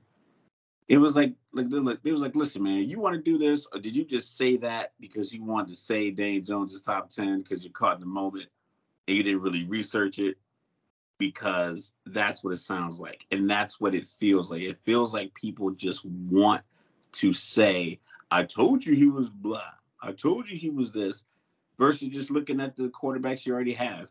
You already got Joe Burrow, good quarterback. You already have Patrick Mahomes. You already have Dak Prescott when he's consistent. You already you already have quarterbacks that are good that you can talk about, and guys that are in, in a different tier. Stop trying to put guys in these tiers. Like when they try to say Eli was elite, Eli's not not elite. He had two elite playoff runs. Literally, his record is 500 for his career. He's not elite. But don't forget that pass rush too.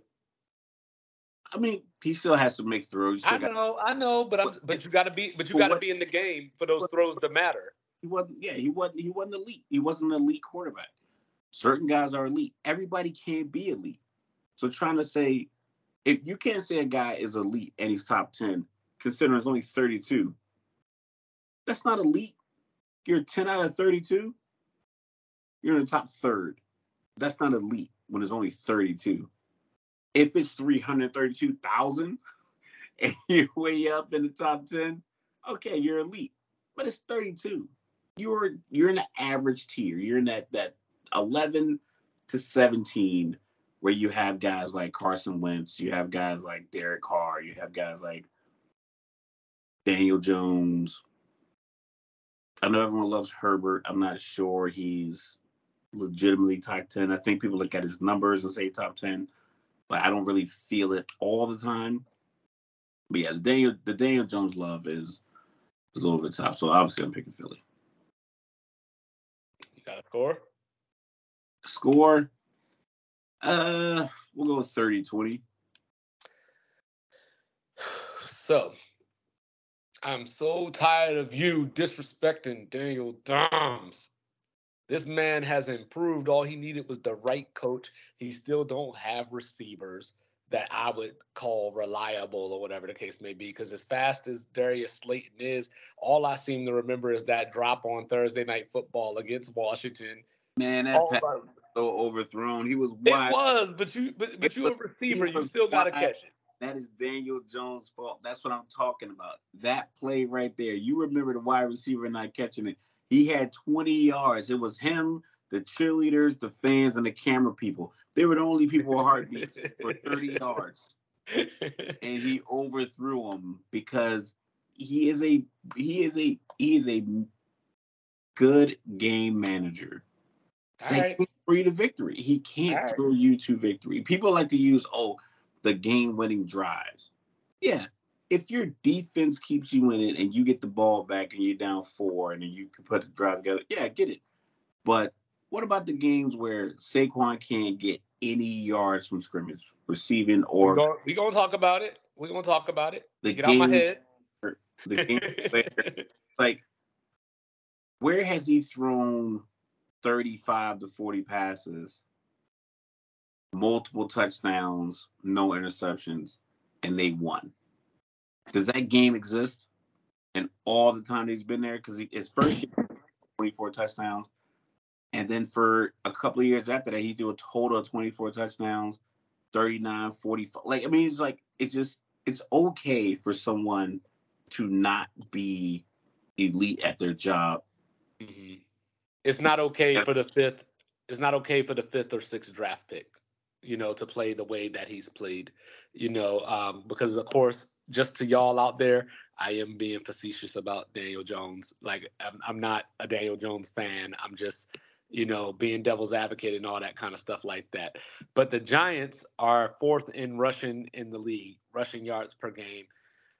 You know, and Philly is number five. So whoever can run the ball, going back to what Raph talked about earlier in the trenches, whoever can run the ball wins the day. But for Philly, do you not know that Daniel Jones is capable of running? Because every time they play, I feel like Daniel Jones always has a 20 yard run against them, particularly. You know, it, it just works out that way for some reason. But a lot of people want to focus on the here and now, which is great. You know, we're here and now. So week 18, the Giants had their seed locked up, sat their starters. Jalen Hurts had to play because Gardner Minshew wasn't going to get that first seed. And the Giants played well, like well, not well, but it was a close game. 22 to 16, I believe, was the final score. So a lot of Giants fans have confidence. But if we come back down to earth just a little bit, and I am not calling you frauds, I'm not calling you fool's gold. I just don't think you're what everybody's been saying you were all week. Because the first time you played Philly, Saquon got held to 28 yards. That's a two and an eight. I'm two five. He ran for three yards more than my name. You know, that's all I'm saying. So another note that Giants fans don't want to hear is that they've lost their last nine games in the city of Philadelphia. So just saying. And I'm sure Daniel Jones started a few of those games. You Probably. know, so yeah, so so needless to say, he has not won in Philadelphia just yet. So Minnesota all last week when we broke down the Minnesota Giants game, the number one thing that I harped on was Hold how on. slow was that? I got I got the Kansas City Jacksonville game on. Trevor Lawrence must do another one. It bounced off the safety's chest. See, see, you know, but um, I, all I talked about was how slow Minnesota secondary is and how fast the Giants receivers are. So I, so they didn't do anything that I didn't expect them to do per se against the Vikings. Do it against Darius Slay, you know, do it against Philly's secondary, and maybe, maybe I can give Daniel Jones that type of credit that Giants fans feels that he deserves. What I'm interested in, you know, and obviously that didn't come to play this season because you know the first game was 48 to 22 Philly, but when I look at this, you mentioned Jalen Hurts. See, you're always in my head. You mentioned Jalen Hurts and mentoring Tua and all that kind of stuff. Well, uh, Brian Daboll had something to do with that benching because he was the OC at Alabama that year. You know, so how about that? So could Jalen Hurts could Jalen Hurts have a little extra motivation? You know, not saying because he handled it with grace. He handled it with class beautifully, the way that we would want a player to handle that. But he's still human at the end of the day. So I imagine if I was Jalen Hurts, every time I looked across the field and saw Brian Daboll, you know, I'll show you something about offense. That's where I'm going with it. Yeah. So so from that standpoint, as long as Jalen Hurts' shoulder isn't dangling and his arm ain't hitting the ground when he walks, I expect Jalen Hurts to have a big game. You know, I expect Philly to be able to stuff the box because I don't know if Daniel Jones can make the throws against their secondary because they're not going to have enough separation the way they did against Minnesota. So I got the game 28 to 17. Still one of those games where it's close for a little while because they are division rivals. So it- I don't like I don't- trouble. I don't I don't I don't I don't expect that they're going to hit each other with a lot that they haven't seen from each other. I don't expect that. I just think that Philly is going to line up, smack them in the mouth, and hit them with a little AJ Brown and DeVonta Smith every now and again. You know, I think that the Giants are going to revert, revert back to what they were prior to the Minnesota game because the Minnesota game with that weak secondary allowed them the opportunity to switch it up just a little bit and do the things. Brian Daboll does adjust. He is a good offensive coach. You know, I think Mike Kafka also has something to do with that. You know, I'll talk about Mike Kafka later. But, you know, I just think that the Giants have heard all week that the Giants, or Philly has heard all week that the Giants are the trendy upset pick of the week. You know, every channel, like we talked about San Francisco and Dallas, everywhere I go, somebody picks the Giants, and I'm sitting there like, why? The only thing the Gi- the only thing the Giants the only thing the Giants have better than Philly are, is their uniforms. That's the only thing the Giants have better than Philly. So let's just throw that out there. But what I do want to know is we came into this season and everybody was trying to, you know, go back to that tier conversation because he's always in my head. And everybody always tried to tell me, you know what, there's Patrick Mahomes and then there's Josh Allen. That is not true. There Mm. is Joe Burrow, first of all. First of all, there is Joe Burrow. I'm taking Joe Burrow over Josh Allen every day of the week because Josh Allen plays pinball with the football. Now, if Cincinnati had their full complement of offensive linemen, I would pick Cincinnati to win this game. You know, I think that they're as good as Buffalo. They only finished the game worse. You know, they're on a winning streak. They haven't lost since Halloween when they got their pants pulled down on Monday Night Football by the Browns, and that was pre Deshaun Watson. So Cincinnati was going through something, I guess, you Yeah. know. But um, but if they had their full complement of linemen, I would pick Cincinnati. I think the plan is you got to get Ja'Marr into space, bubble screen, slants, mm-hmm. whatever it is. But the problem is, is that Buffalo secondary is pretty damn good, and they have Kaiir Elam, the rookie from Florida, who came along last week and played well, and he gave them an extra element to fortify their secondary. So Joe Burrow, for one, may not have time to throw. I heard a stat this morning. Shout out to Mina Kimes. I love Mina Kimes. Um, Joe Burrow had 2.39 seconds to throw last week at times, and they didn't do anything. You know, he threw for I believe it was 209 yards against Baltimore. But he had so, a lot of yards against Buffalo. He had he played him three times this year. Every game was under 215 yards. So I think Buffalo and Joe Burrow just have a thing. Well, Buffalo. I mean Baltimore. You mean yeah? Baltimore. Yeah, Baltimore. Uh, yeah. Have a thing where he can just they just have he just doesn't force it. Right. Right. And they just so, they they must match up well in this in his favorite passing zones. And he's mm-hmm. like, check it out. So so, so Cincinnati so Cincinnati does have the best trio of receivers in the league, I think. So, you know, that's where having um, Kaiir Elam comes along, you know, where it's not just up to one corner to shut down Ja'Marr Smith. They have other corners that can potentially match up with Boyd and Higgins, you know, and you know, if I'm the Chicago Bears, Higgins might be on my uh, short list there. But who can make a downfield play? Is Burrow going to have the time? Or are we going to run into Josh Favre. You know, saying is Josh going to be more Russell Wilson this week? What is he going to do? Because the game is all in his hands. Like I don't care about what Cincinnati rushes for, what Buffalo rushes for, because Buffalo don't rush for a lot anyway. You know, I just need Josh Allen. If they if Buffalo's going to win this game, I need Josh Allen to just act like for one game, he just has to act like he has IQ. That's all it is. He just has to not be Russell Westbrook. He has to not be. Why do, why do people make these these caveats? Either Josh Allen does not make good decisions with the football often enough. I mean, he made them when Daboll was his offensive coach. He turned, but he turned the ball over a lot then. He you know, threw a lot of picks. He ran too much. He tried to run people over. He's mm-hmm. getting his numbness in his elbow. I like Josh Allen, but I think the Favre comparison makes a lot of sense. I just think that someone has to be able to tell him, chill out, calm down. We don't need. It was a couple plays like third and two, and he threw 40 yards downfield. Like he, he threw the ball deep more than any other quarterback in the playoffs. Mm-hmm. But you know, just run run the draw play. Like check to like I know you like the Stefon Diggs look. You you see you got one safety in the middle of the field. It looks like you got man to man on the outside.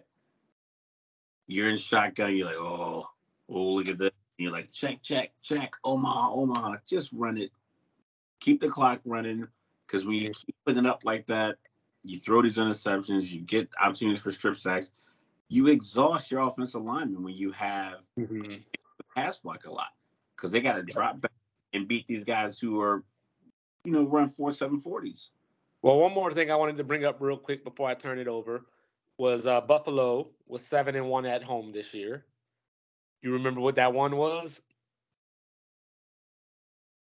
That wasn't the Miami game, was it? No, it was the how the hell did Justin Jefferson catch that ball game? So, oh, that was the one where Josh Allen made the mistake at the goal line. Go figure. So, so point being, that wasn't where I was trying to go with it. The point I was trying to say is that in Orchard Park, Buffalo has been good. They they they haven't lost the season outside of that miraculous catch, you know, whatever the case may be. So Cincinnati already has it stacked against them. Besides the fact that Joe Mixon keeps running his mouth, because now he's upset about the neutral site and how people are they're selling tickets already. What you want him to do? Wait until Monday morning, and then you know, and Joe Burrow. Yeah, everybody sells the tickets. Like, and then Joe Burrow, while I like it, I love it actually when Joe Burrow said that their window is always open as long as he's there. I love it. But you know what, Joe? Shut up and go on the field and win in Orchard Park. Uh, I got Cincinnati winning. I got Buffalo 27 to 24. I got Cincinnati 23-20. Okay.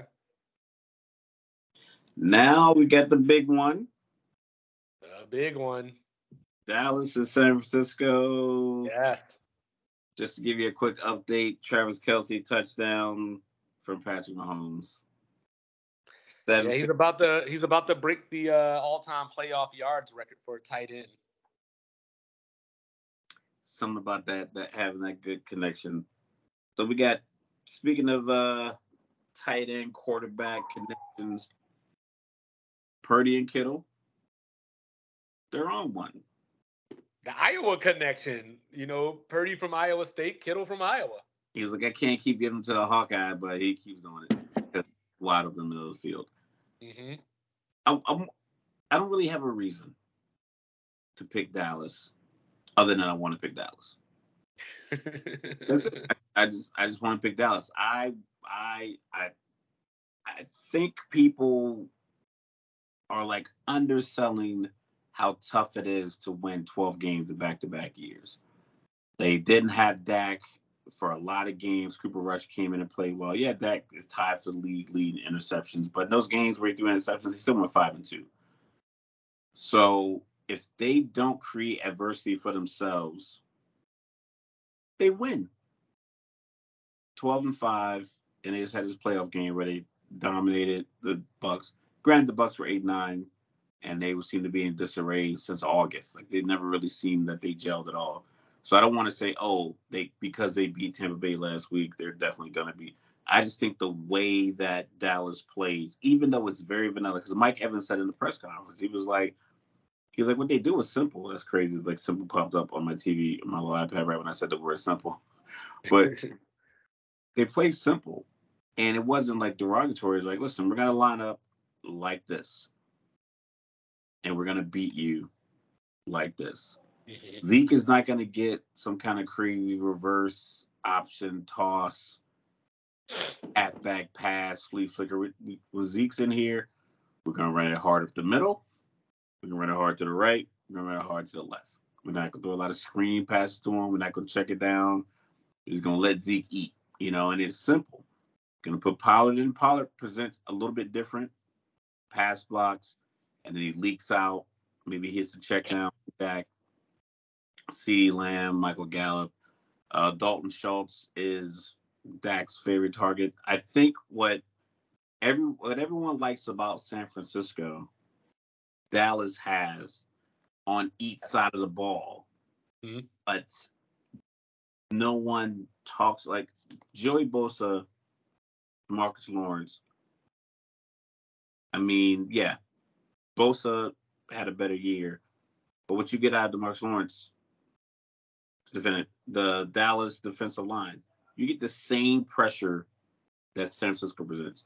Your linebacking core, Micah Parsons, Van Der Esch, you get the same as you get with uh, Greenlaw. Fred Warner. Mm-hmm. Cornerback play, Trevon Diggs does look in the back a lot, but he gets his hands on a lot. He hasn't been as peaky this year. That's why his interceptions are down. Because it's just been like, you know what? You know you don't want to throw it to me because I can pick it off. So now he just plays coverage.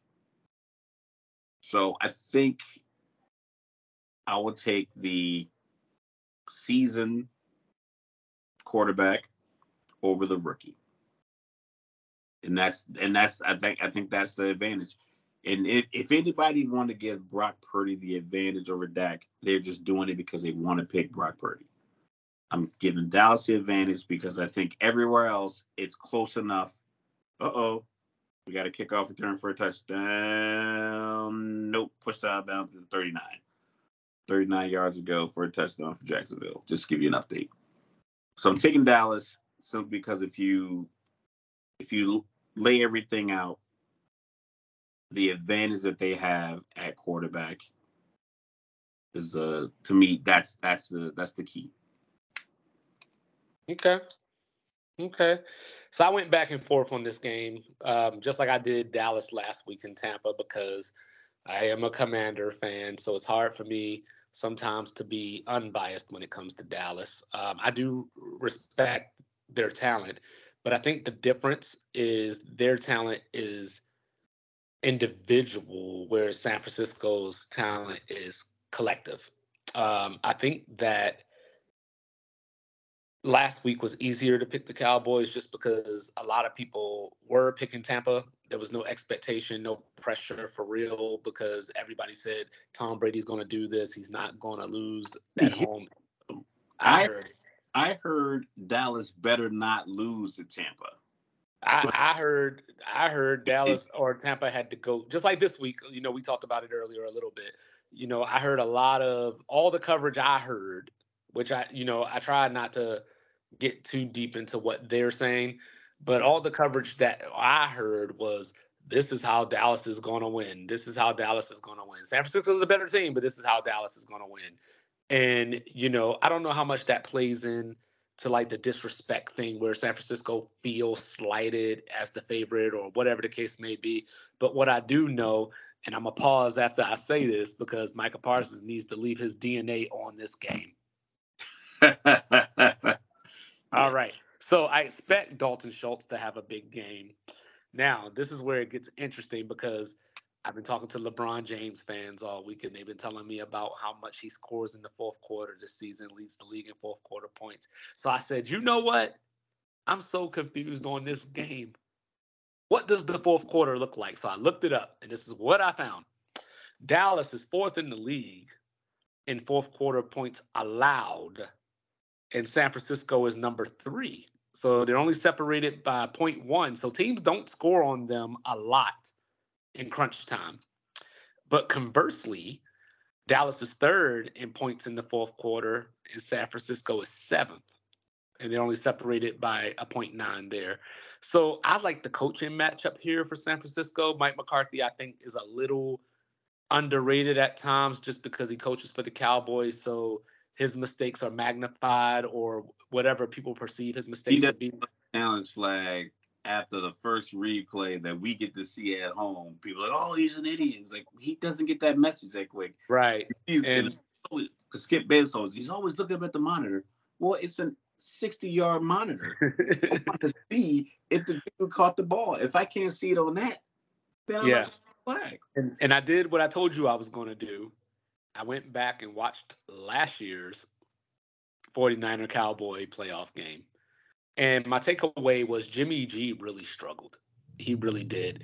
And I think Brock Purdy is going to struggle somewhat. But the reason that I'm picking San Francisco is getting Deebo and McCaffrey out to the perimeter in the short pass game. And I just think that they have too much of that for Dallas to hold down for four whole quarters. I think that Dallas will do a decent job, you know, snuffing it out most of the game, but I think there's going to be one or two plays, game of inches type style that will take over the game. And I do think that San Francisco is the most complete team in the league when it comes to the total package of offense, defense, Everyone special. keeps saying that. And I'm like, well, what about the San Francisco 49ers that lost to Atlanta that got dominated the whole game? I know Bosa didn't play, but I mean, like every every Fred team, in played, the, every Jimmy team in the played. NFL, Kyle Shanahan was there. It's every like team in the NFL has team, that. Complete team, and it's Every it's, every team in the NFL has that. Like your beloved Patty Mahomes lost to the Colts. You know, Yeah, before Frank Reich even got fired. These things happen. I just don't get the most complete team narrative. I just think that it's I think it's overblown. I think just it's think- I I think, it's, think I think it's a little bit more gassed up than the numbers support because Okay, well, well, I mean, the numbers, who's like, better? You said the numbers with Dallas. Dallas, you said their their their scoring is like what point zero nine, It's like, yeah, yeah, yeah. point three this way. Dallas scores thirty one point three points a game. San Francisco is like thirty point eight. So it's like, how is it that a team that compares on all these different categories to Dallas p- comparatively are the same? How is So- it narrative that San Francisco is the most complete team, considering that the team that they're playing, their numbers match up almost identical across the board? So And would no- you say? the most So would you say? Would, would so would you say that Philly is a more complete team than San Francisco? I would say I like I like Philly's makeup. I think they they I think Philly's I think they more they're more complementary. I think Philly's offense, defense, special teams they play well together. I just don't understand this narrative that San Francisco is so much more gelled and elite than the other 31 teams Okay.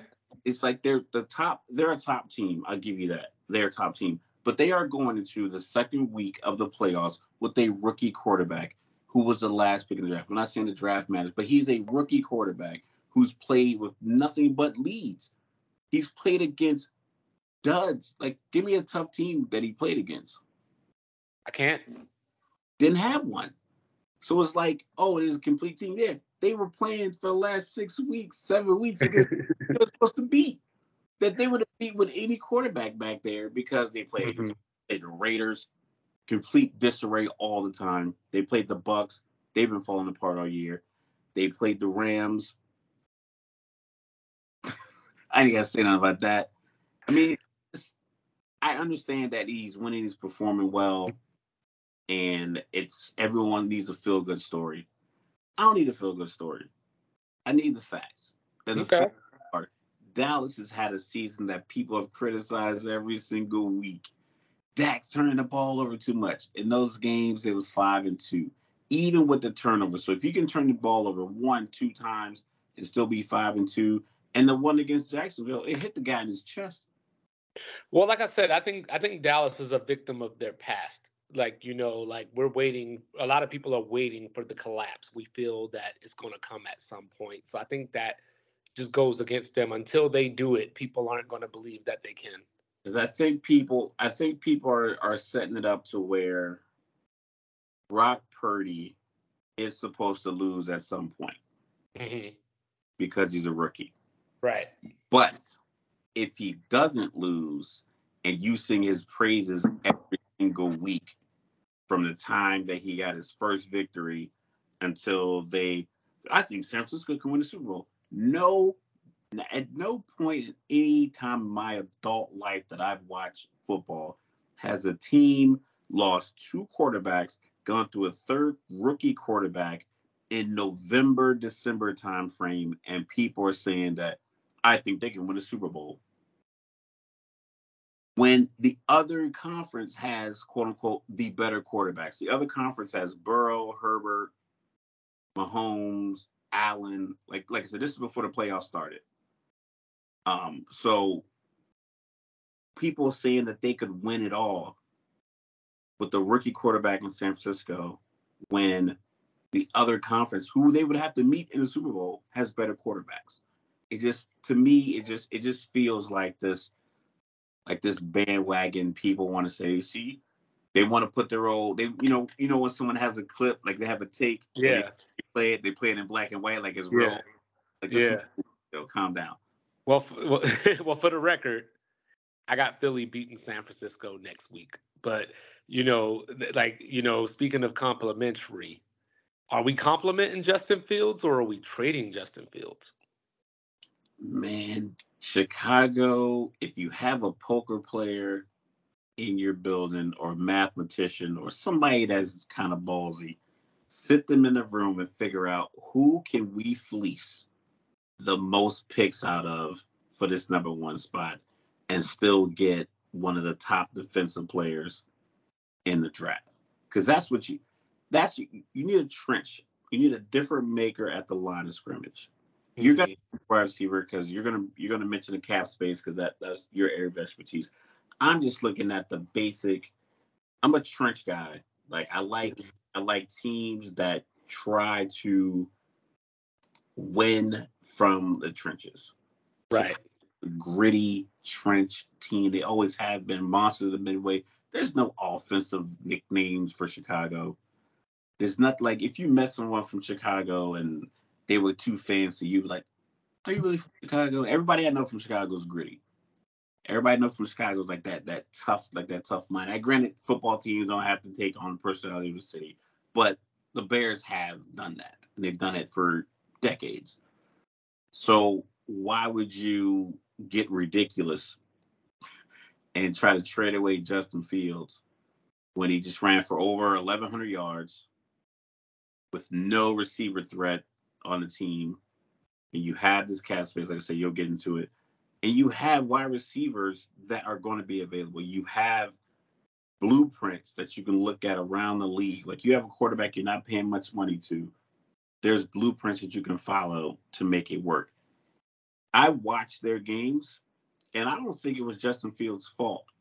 I think it was coaching because I watched him load up his hips like he was going to throw the ball and not throw it someone has to tell him, listen, man, you're gonna keep getting hit if you don't let that ball go. So you either got to give him a different read, a quicker read, or something, or somebody that can get open. You got to get guys in the right position because right now they're they have guys who are ones and twos. I mean threes and twos trying to line up as your number one wide receiver. Mm-hmm. I wouldn't reach for a wide receiver. oh, Mahomes is limping. Uh oh. So so what do you think about the Colts sitting at number four, Ooh, ooh, ooh. trying to potentially move up to get that first pick? Because I think it's safe to say that unless the Bears trade Fields, they're not going to take another quarterback. So what about Indy at four? You think they trade up to try to get somebody, or because they're afraid the Texans are going to get the quarterback they want? Um, I think if I'm Indy, ooh, I don't like this. Up, oh, Henny's warming up. Oh no. Yeah, it, it, did, it didn't it didn't look good. Um, not crazy, but yeah, it, it didn't. Yeah, I don't like this. Uh, so if I'm Indy, hmm I'm I'm sitting still because Okay. Chicago, in theory, shouldn't take a quarterback.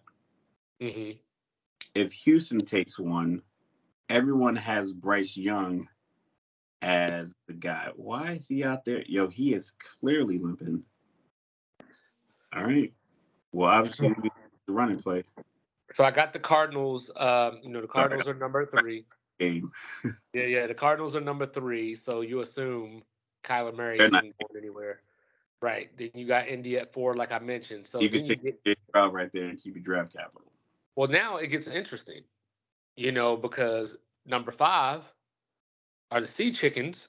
So Geno Smith, they want Geno Smith back, but Geno Smith can't be the future answer, right? You think Arizona's going to trade within their division to move to allow Seattle? No, no, no, no, no. I'm not asking for trade. I mean, I'm I'm talking about trading with the Bears, like trying to make a move to trade up for the Bears. But if you're Seattle, Because Indy's because Indy's in front of you. So so so if you don't want to get stuck with Will Levis or if you want Stroud because somebody else took Young already, what what do you do? Then you're gonna have to take some of that draft capital you got from Denver and give it to Arizona. You you just you just got to make that pot sweet because it's in division.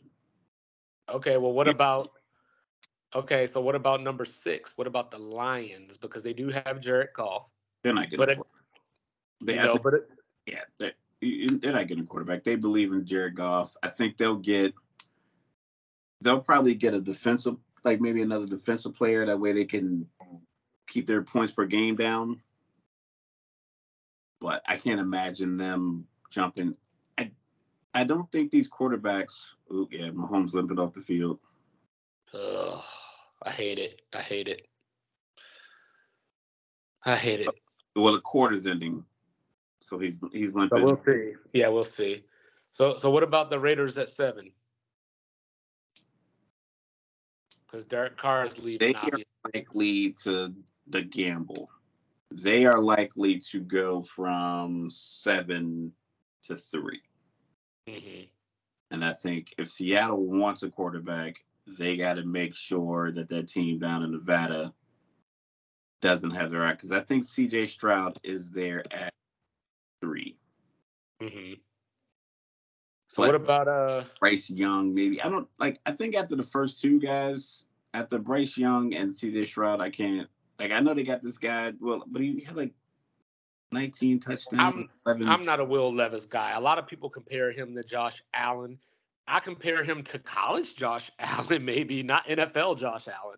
yeah. So if you got to, if you got to compare, like, then try to get him third round or so. like it's it's okay with the quarterback not going in the first round if he's not a first round talent.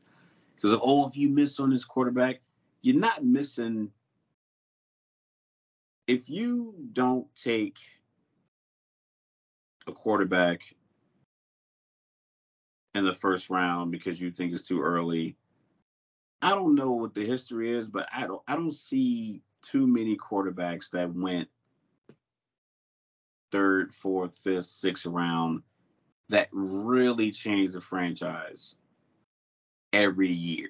You got Russell Wilson, he went late third, I believe, like 80 something pick, 80, yeah. something like that. Obviously, you have the outlier Tom Brady. Then you have, I think, Joe Montana went in the third round, but this is before people were inundated with quarterbacks. So in recent history, I don't think anyone's passed on a quarterback that turned out to be great other than Patrick Mahomes, but he still went like 12th.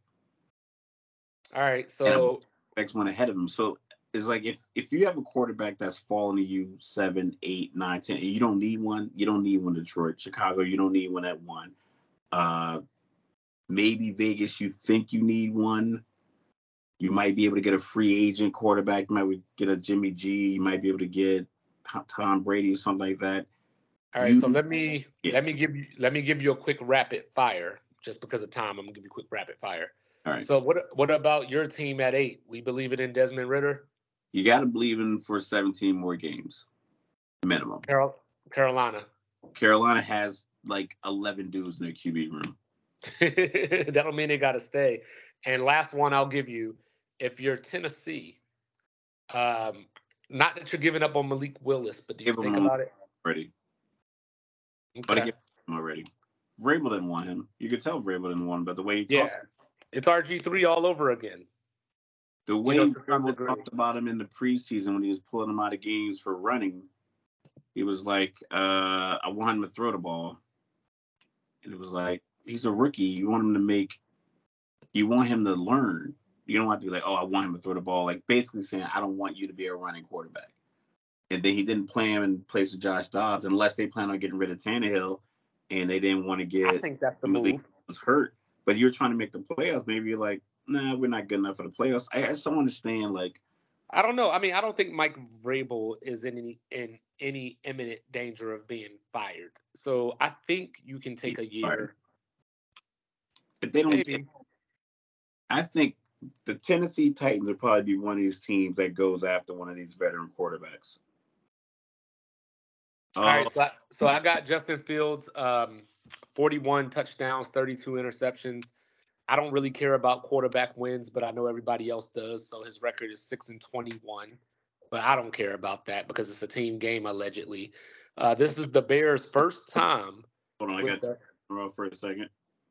This is the first time that the Bears have had the number one overall pick since 1947. And a lot of teams like to believe that they're one player away, but the Bears are probably seven or eight players away. Um, the GM isn't doing his job if he doesn't listen to trade offers. I wouldn't trade him, but you got to listen. What is interesting to me is Kevin Warren coming in as the new team president. And those of you not familiar with Kevin Warren, he was most recently the Big Ten commissioner, you know, the guy that brought UCLA and USC over. Uh, the Bears do have $92 million in cap space, which is 36 million more than the number two team, which is his Atlanta Falcons. So $92 million, don't trade Justin Fields. Just spend some of that money. For example, you know, wide receivers are out there in the free agency, and I'm not saying that these people are superstars, but right now all you got is Chase Claypool and Mooney. I like Mooney. You know, I like Cole Kmet but Mooney ain't a number one. So you got Juju Smith Schuster out there. You have Darius Slayton and you have his twin Lazard from Green Bay. You have DJ Chark out there and you have Mr. Track Star himself, Mecole Hardman at running back. You have Saquon Barkley. I don't know if he's going to come to Chicago. I don't know if he would want to come to Chicago, but throw the damn bag at him and see if he'll come to Chicago. You got Josh Jacobs out there, your rushing champion for this season, and – the Raiders are going to be bringing in a new quarterback. Derek Carr ain't there. Maybe if you throw a boatload of money at him, he's out there. You I got like Tony. I like the Jacob suggestion. Yeah, you got Tony Pollard out there.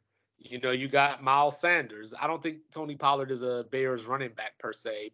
You know, for their style that you talked about. But I'm just saying he's out there. Miles Sanders is out there. This is the one I'm interested in because the Bears never do this. Go get Kareem Hunt. You know, Jamaal Williams from Detroit is out there, and then finally Deontay Love Freeman. Right though. Was that? They love him in Detroit. They're not getting rid of him. He's a fan favorite.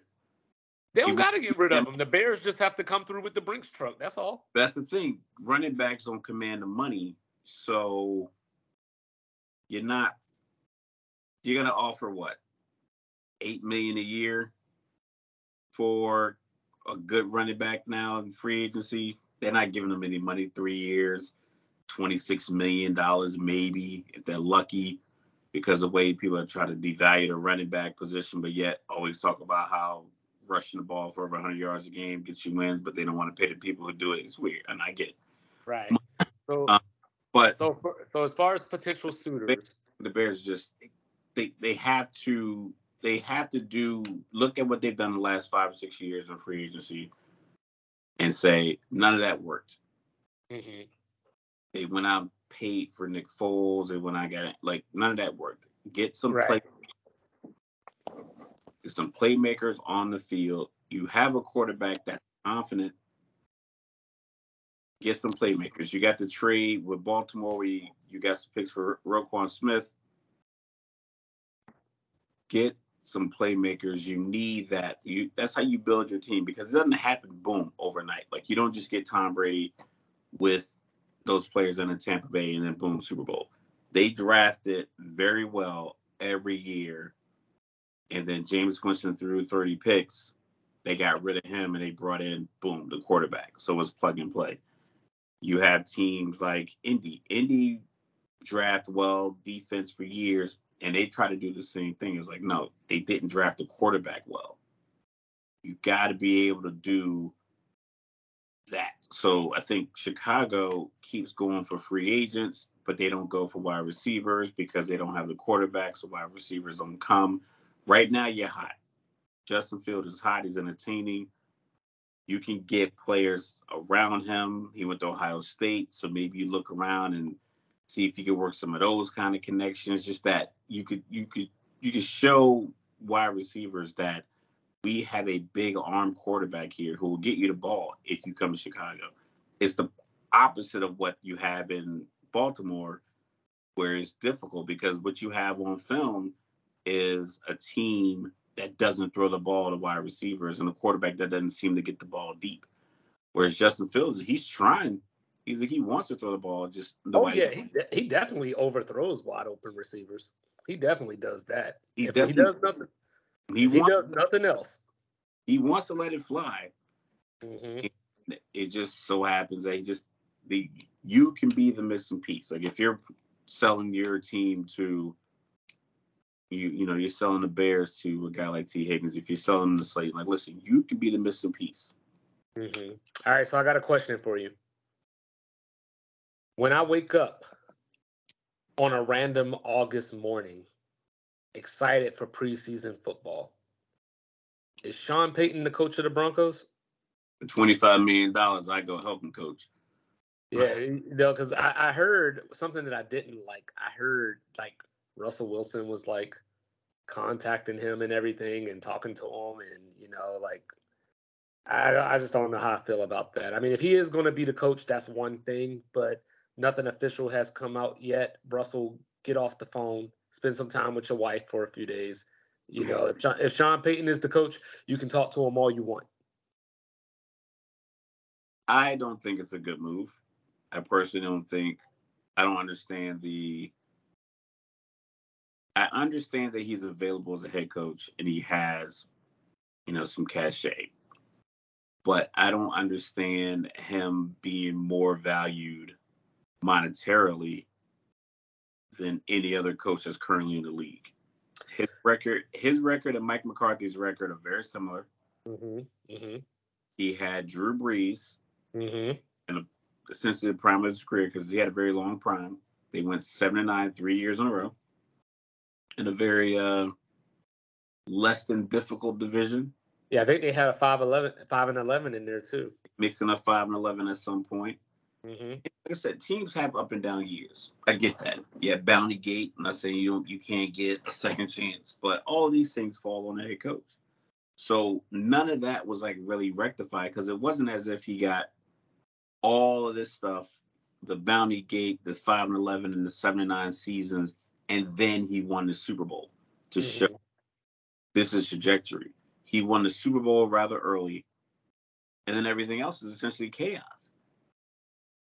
He not honestly, hired me for 20. I honestly, I probably just would have hired Harbaugh. I mean, he has a proven track record. You know, he doesn't have the Super Bowl ring, but you know, he has the proven track record. I think that he's just he's proven to be just as good with quarterbacks as Sean Payton, being that Sean Payton had the same quarterback, but I can, you know, go to Kaepernick. You know, I can go to Stanford and I can look at Michigan right now to tell you that Harbaugh. So, so, so if I was the Colts, I would be talking to Harbaugh too. But as it is, out of the people that I've seen that have interviewed with the Colts, I really like Mike Kafka, you know, offensive coordinator for the Giants. You know, um, he started out as a GA. Huh? Why? What did he do as an offensive coordinator for the Giants that you think would make him a good head coach? We talked he. Daniel Jones. You know what he did. Literally, like that. I just I just think he's a good coach. You know, he came he came up in the Kansas City system. You know, um, spent some time, you know, with them. He's you know he has seven years of offensive coordinator experience. I just think that he has a weak quarterback that he was able to find a way. That team had no business making the playoffs. You know, I put it like that. And it's easy to give Daboll the credit because he's the head coach, obviously, but they got a, they got coordinators as well. Yeah. they got coordinators. I mean, you got well. the coaches from somewhere. Um, so if he's one of the more tenured offensive coordinators, six, seven, eight years, all right, I, I think that's a viable viable candidate. My thing is like I just don't understand the how the coach, for instance, Brandon Staley got the job in LA because he was the defensive coordinator for the Rams. of the Rams. hmm but the Rams had like top defensive players. So are you really the coordinator? Or are you just calling plays for outstanding? Mhm. And I Yeah, think and that's the that's the piece that always always like, you know baffles me. He's like, okay, are you are you the reason that the defense only allows 17 points a game, or is it the fact that Von Miller, not, not he wasn't there, but like you know guys like Von Miller, Aaron Donald, Frank Clark, Jalen Ramsey. Yeah. all these guys, are these guys making plays in San Francisco? You have Fred Warner and Greenlaw. These guys making plays, and you are just calling them, or did you make them better? Did you teach them different techniques? Did you Right. get? Did you did his sack total tack, sack total go from eight to twelve under you? Was his interceptions three to six? You know, like that part the Nathaniel Hackett thing. He was the offensive coordinator in Green Bay.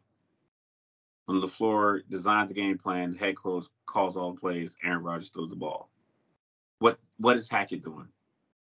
I don't know, but the word on the street is the Jets really like him, so he may end up as the OC there. And you know, I don't know, but if you're Carolina, you got to hire Steve Wilks, right? No. No. No. There's been the players been the players have been lose, lose, and this is why. This is why you're in a lose lose situation. all right. You are you're an owner, Mhm. bought the team, you're money guy, like I think he has money through communications, some some kind of computer, Silicon Valley kind of guy, money that way. So you got his money, a lot of it. You hire Steve Wilks. Then wh- what do you do in the building? Like you you didn't change anything about the guy you fired before. You just hired another dude that worked there. Say he doesn't build a good enough staff, or you don't give them the leverage to build a good enough staff,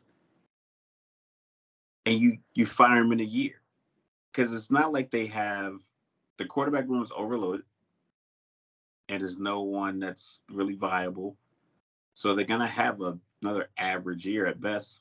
Sam Darnold's not gonna make this huge jump if he started him. you're gonna have to do something. So like, or maybe maybe they reach for Levis at number nine. So you're in a rebuild. You gotta just you gotta rebuild because what what you're doing is like you're just essentially putting the same pieces back in place because is he gonna is Steve Wilks if you hire him is he gonna fire all the guys that were on the staff with him and Matt? That's a good question. He's probably gonna keep most of them because it's like, dog, you got hired on. We were together. Matt Rhule gets fired. They hire you. Now you firing me. So now you got now that same guy has to go hire new people. People mm-hmm. know like, oh, so wait a minute, you y'all were all on the same staff together. They pick you, and then you fire all these other guys, and you want me to come work for you? Right. No one, and then you have to know the history of like some black coaches don't. He's already he had one shot. He got fired after one year. Mm-hmm. This Matt Rhule got a couple of years, but Dave Tepper fired him. You could tell he's he's like, I need to get on the ball. So he, he has to go outside. He has to get somebody else, and he has to. Steve Wilks can go interview somewhere else. but I wouldn't if I oh Steve, I wouldn't want to get hired on there. And and oh, by the way, I don't want to talk about these quarterbacks without mentioning that somebody will probably reach leap and take a huge uh, gamble on Anthony Richardson from Florida. Um, so with that being said, we got the Texans. You know, um, so we know their history with black quarterbacks. I I'm sorry, black coaches. We know their history there in the last couple of years. But I really like DeMeco Ryans there just because, you know, he was he he did play there, you know, team captain and everything like that. He has the history, so I'm sure that he cares about the franchise. Um, I've been hearing Jonathan Gannon, the defensive coordinator from the Eagles, is probably the lead candidate right now. I think defensively they were they were a good team. I remember they they pushed Dallas to the brink.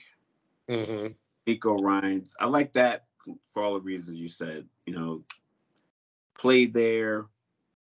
You know, was a player loves probably loves the city, loved the team, big part of the organization. I don't know I don't know if the black coach aspect of it factors as much to what Houston's talking about. I think Houston just made bad decisions hiring the two guys because like hiring Culley made no sense. It just didn't make any sense, and I don't know why they just like there was better candidates out there that were younger, that were black, white. I mean, McDaniel's out there. It's like there was plenty of other candidates out there. Like, why would you hire a guy that seemingly didn't didn't seem to have the resume to get hired on. Mm-hmm. Before because he was a wide receivers coach in Kansas City, the year that the wide receiver caught a touchdown. Where was he at in between that time?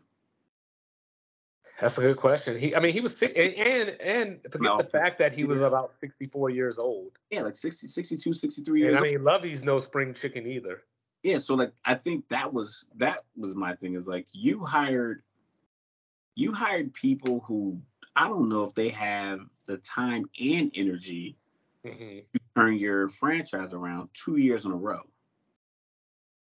so you got to go out there and get a young guy and you know give him three four years let him cook but that's that's that's the piece there with Houston. Like there, I don't know if it's a history of black coach. I just think that the last two years just didn't make any sense.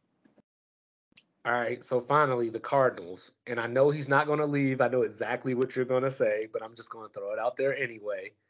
You know, if I were the Cardinals, I'd take a serious look at Bieniemy.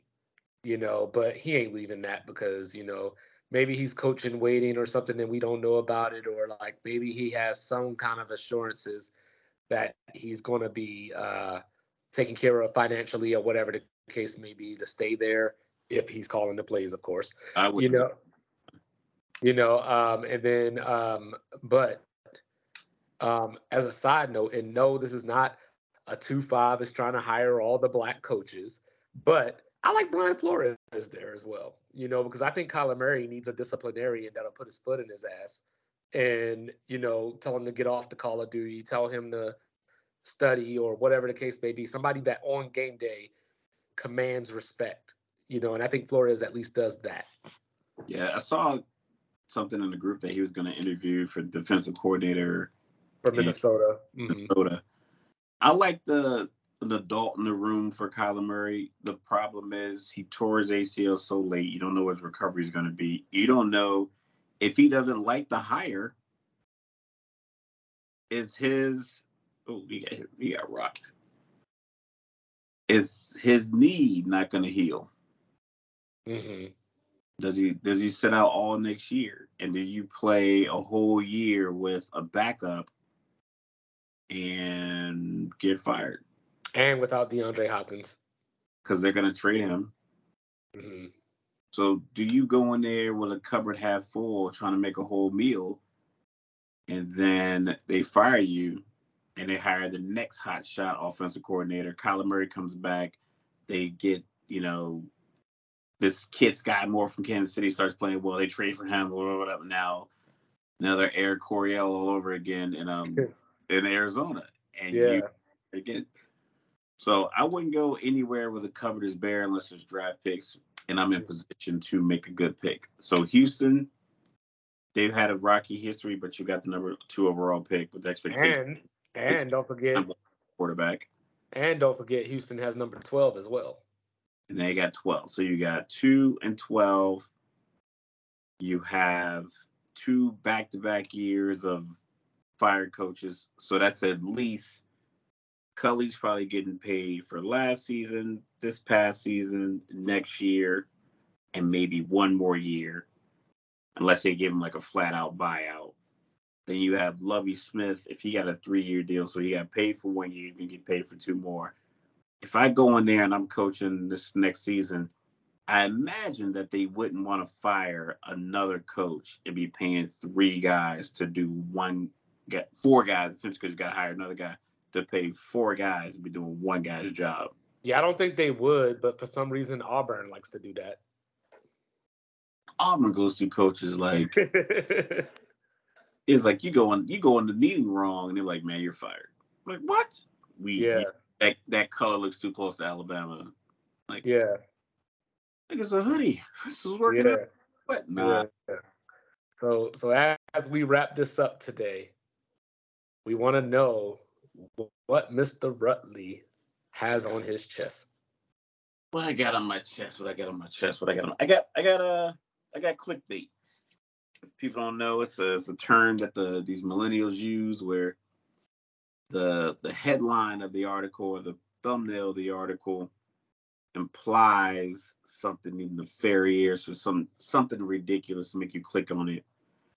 Normally, it's uh it's based around trying to get some kind of outrage. Want you to be outraged by something because that's the new thing. They want you to be out, everyone to be outraged. Don't want to have any, you know, outlines of how we're gonna solve any of these problems.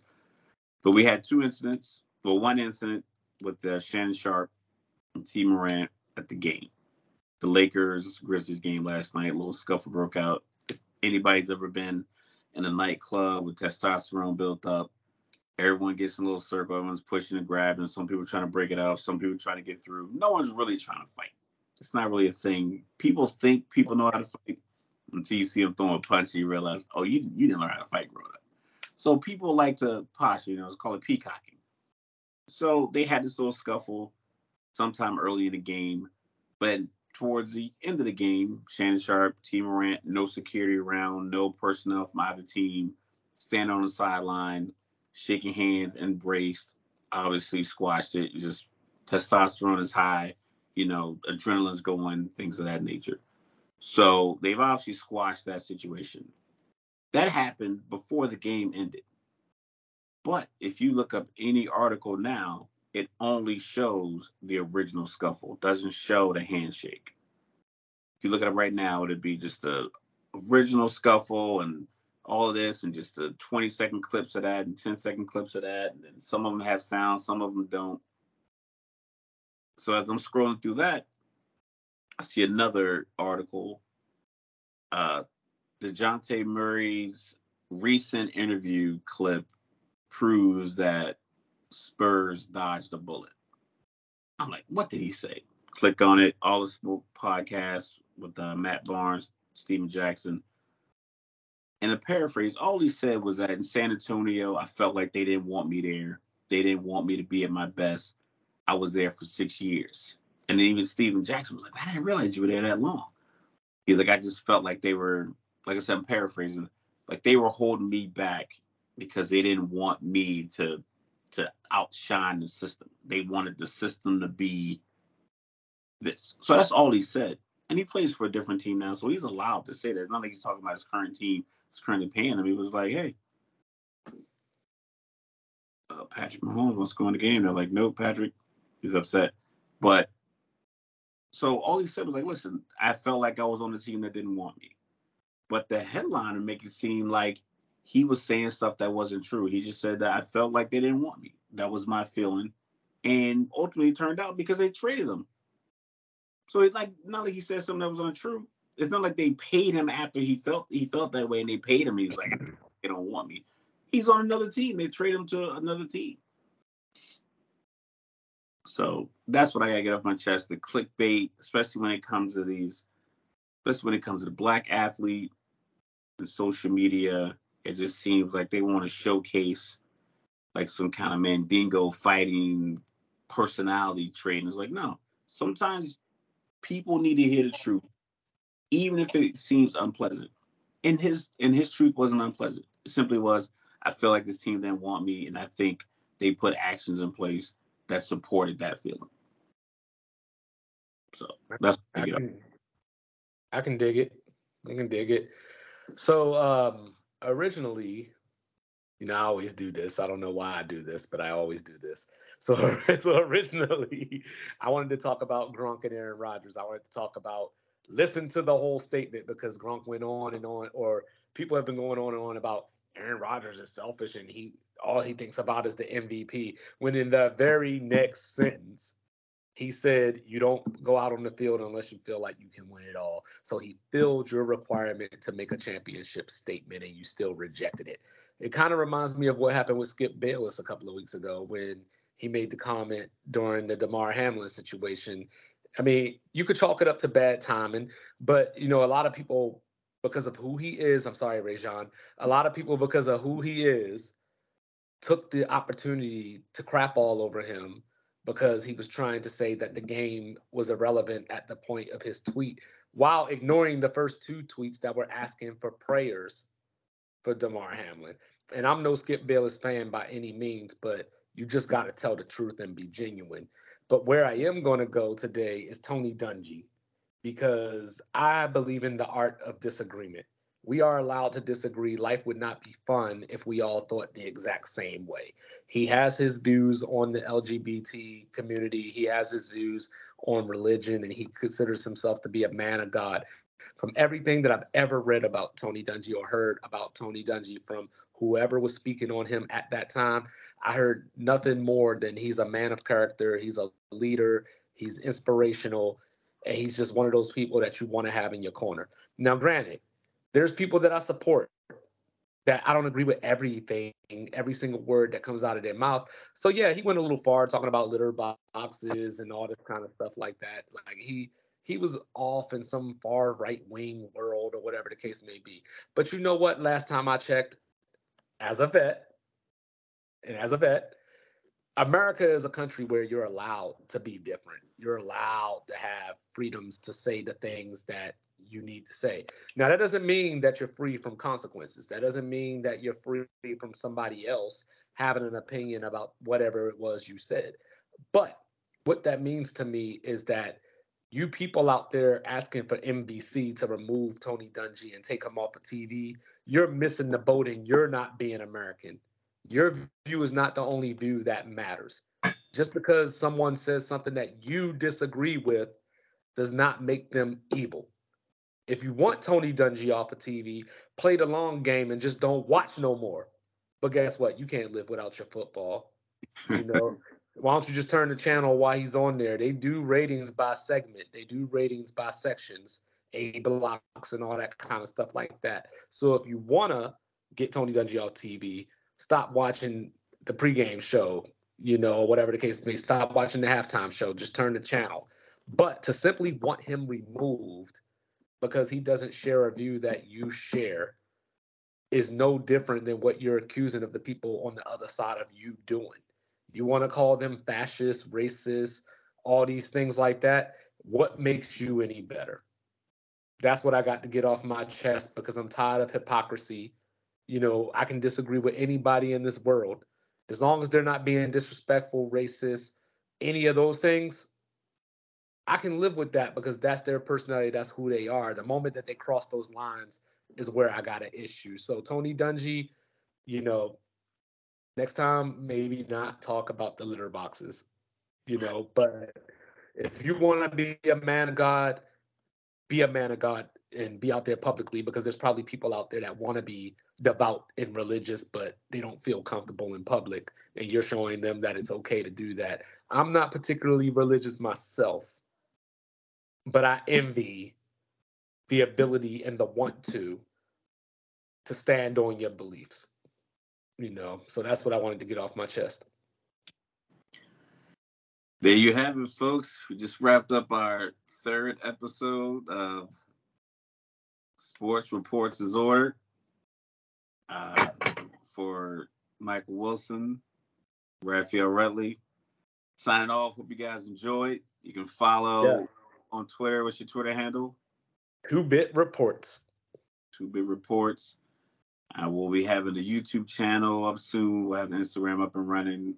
I want to thank anyone who becomes a fan early on that we're going to continue to do this as long as we can. Uh, as of right now, we're you know we worked through the process. You know, Rome wasn't built in a day. So we're putting together brick by brick, piece by piece, and we appreciate yeah. who supports us, and we'll we'll highlight the support as we as we continue on this process. So hope you guys enjoy your sports for this week. I hope you enjoyed this conversation that we had. Um, we tend to do this, like I said, me and Mike, we do this all the time. Thankful that he has taken the time out of his day and his life is very busy to sit down with me and, and, share some of his wisdoms with me so I can absorb that because nothing it's nothing better than a good conversation. Facts. You know, even if only ten people watch this, even if only him and I watch this, this is a good conversation that we recorded, we kept on docket that, you know, we can enjoy, look back upon, maybe when I'm right about Dallas, we'll do like a little clip, black and white, and we'll, you know. So as we get better at this thing, you'll you guys will understand. You'll see. And that. I and I will admit that I was wrong. If I was wrong, I don't have those problems, you know. Yeah. And I appreciate your kind words.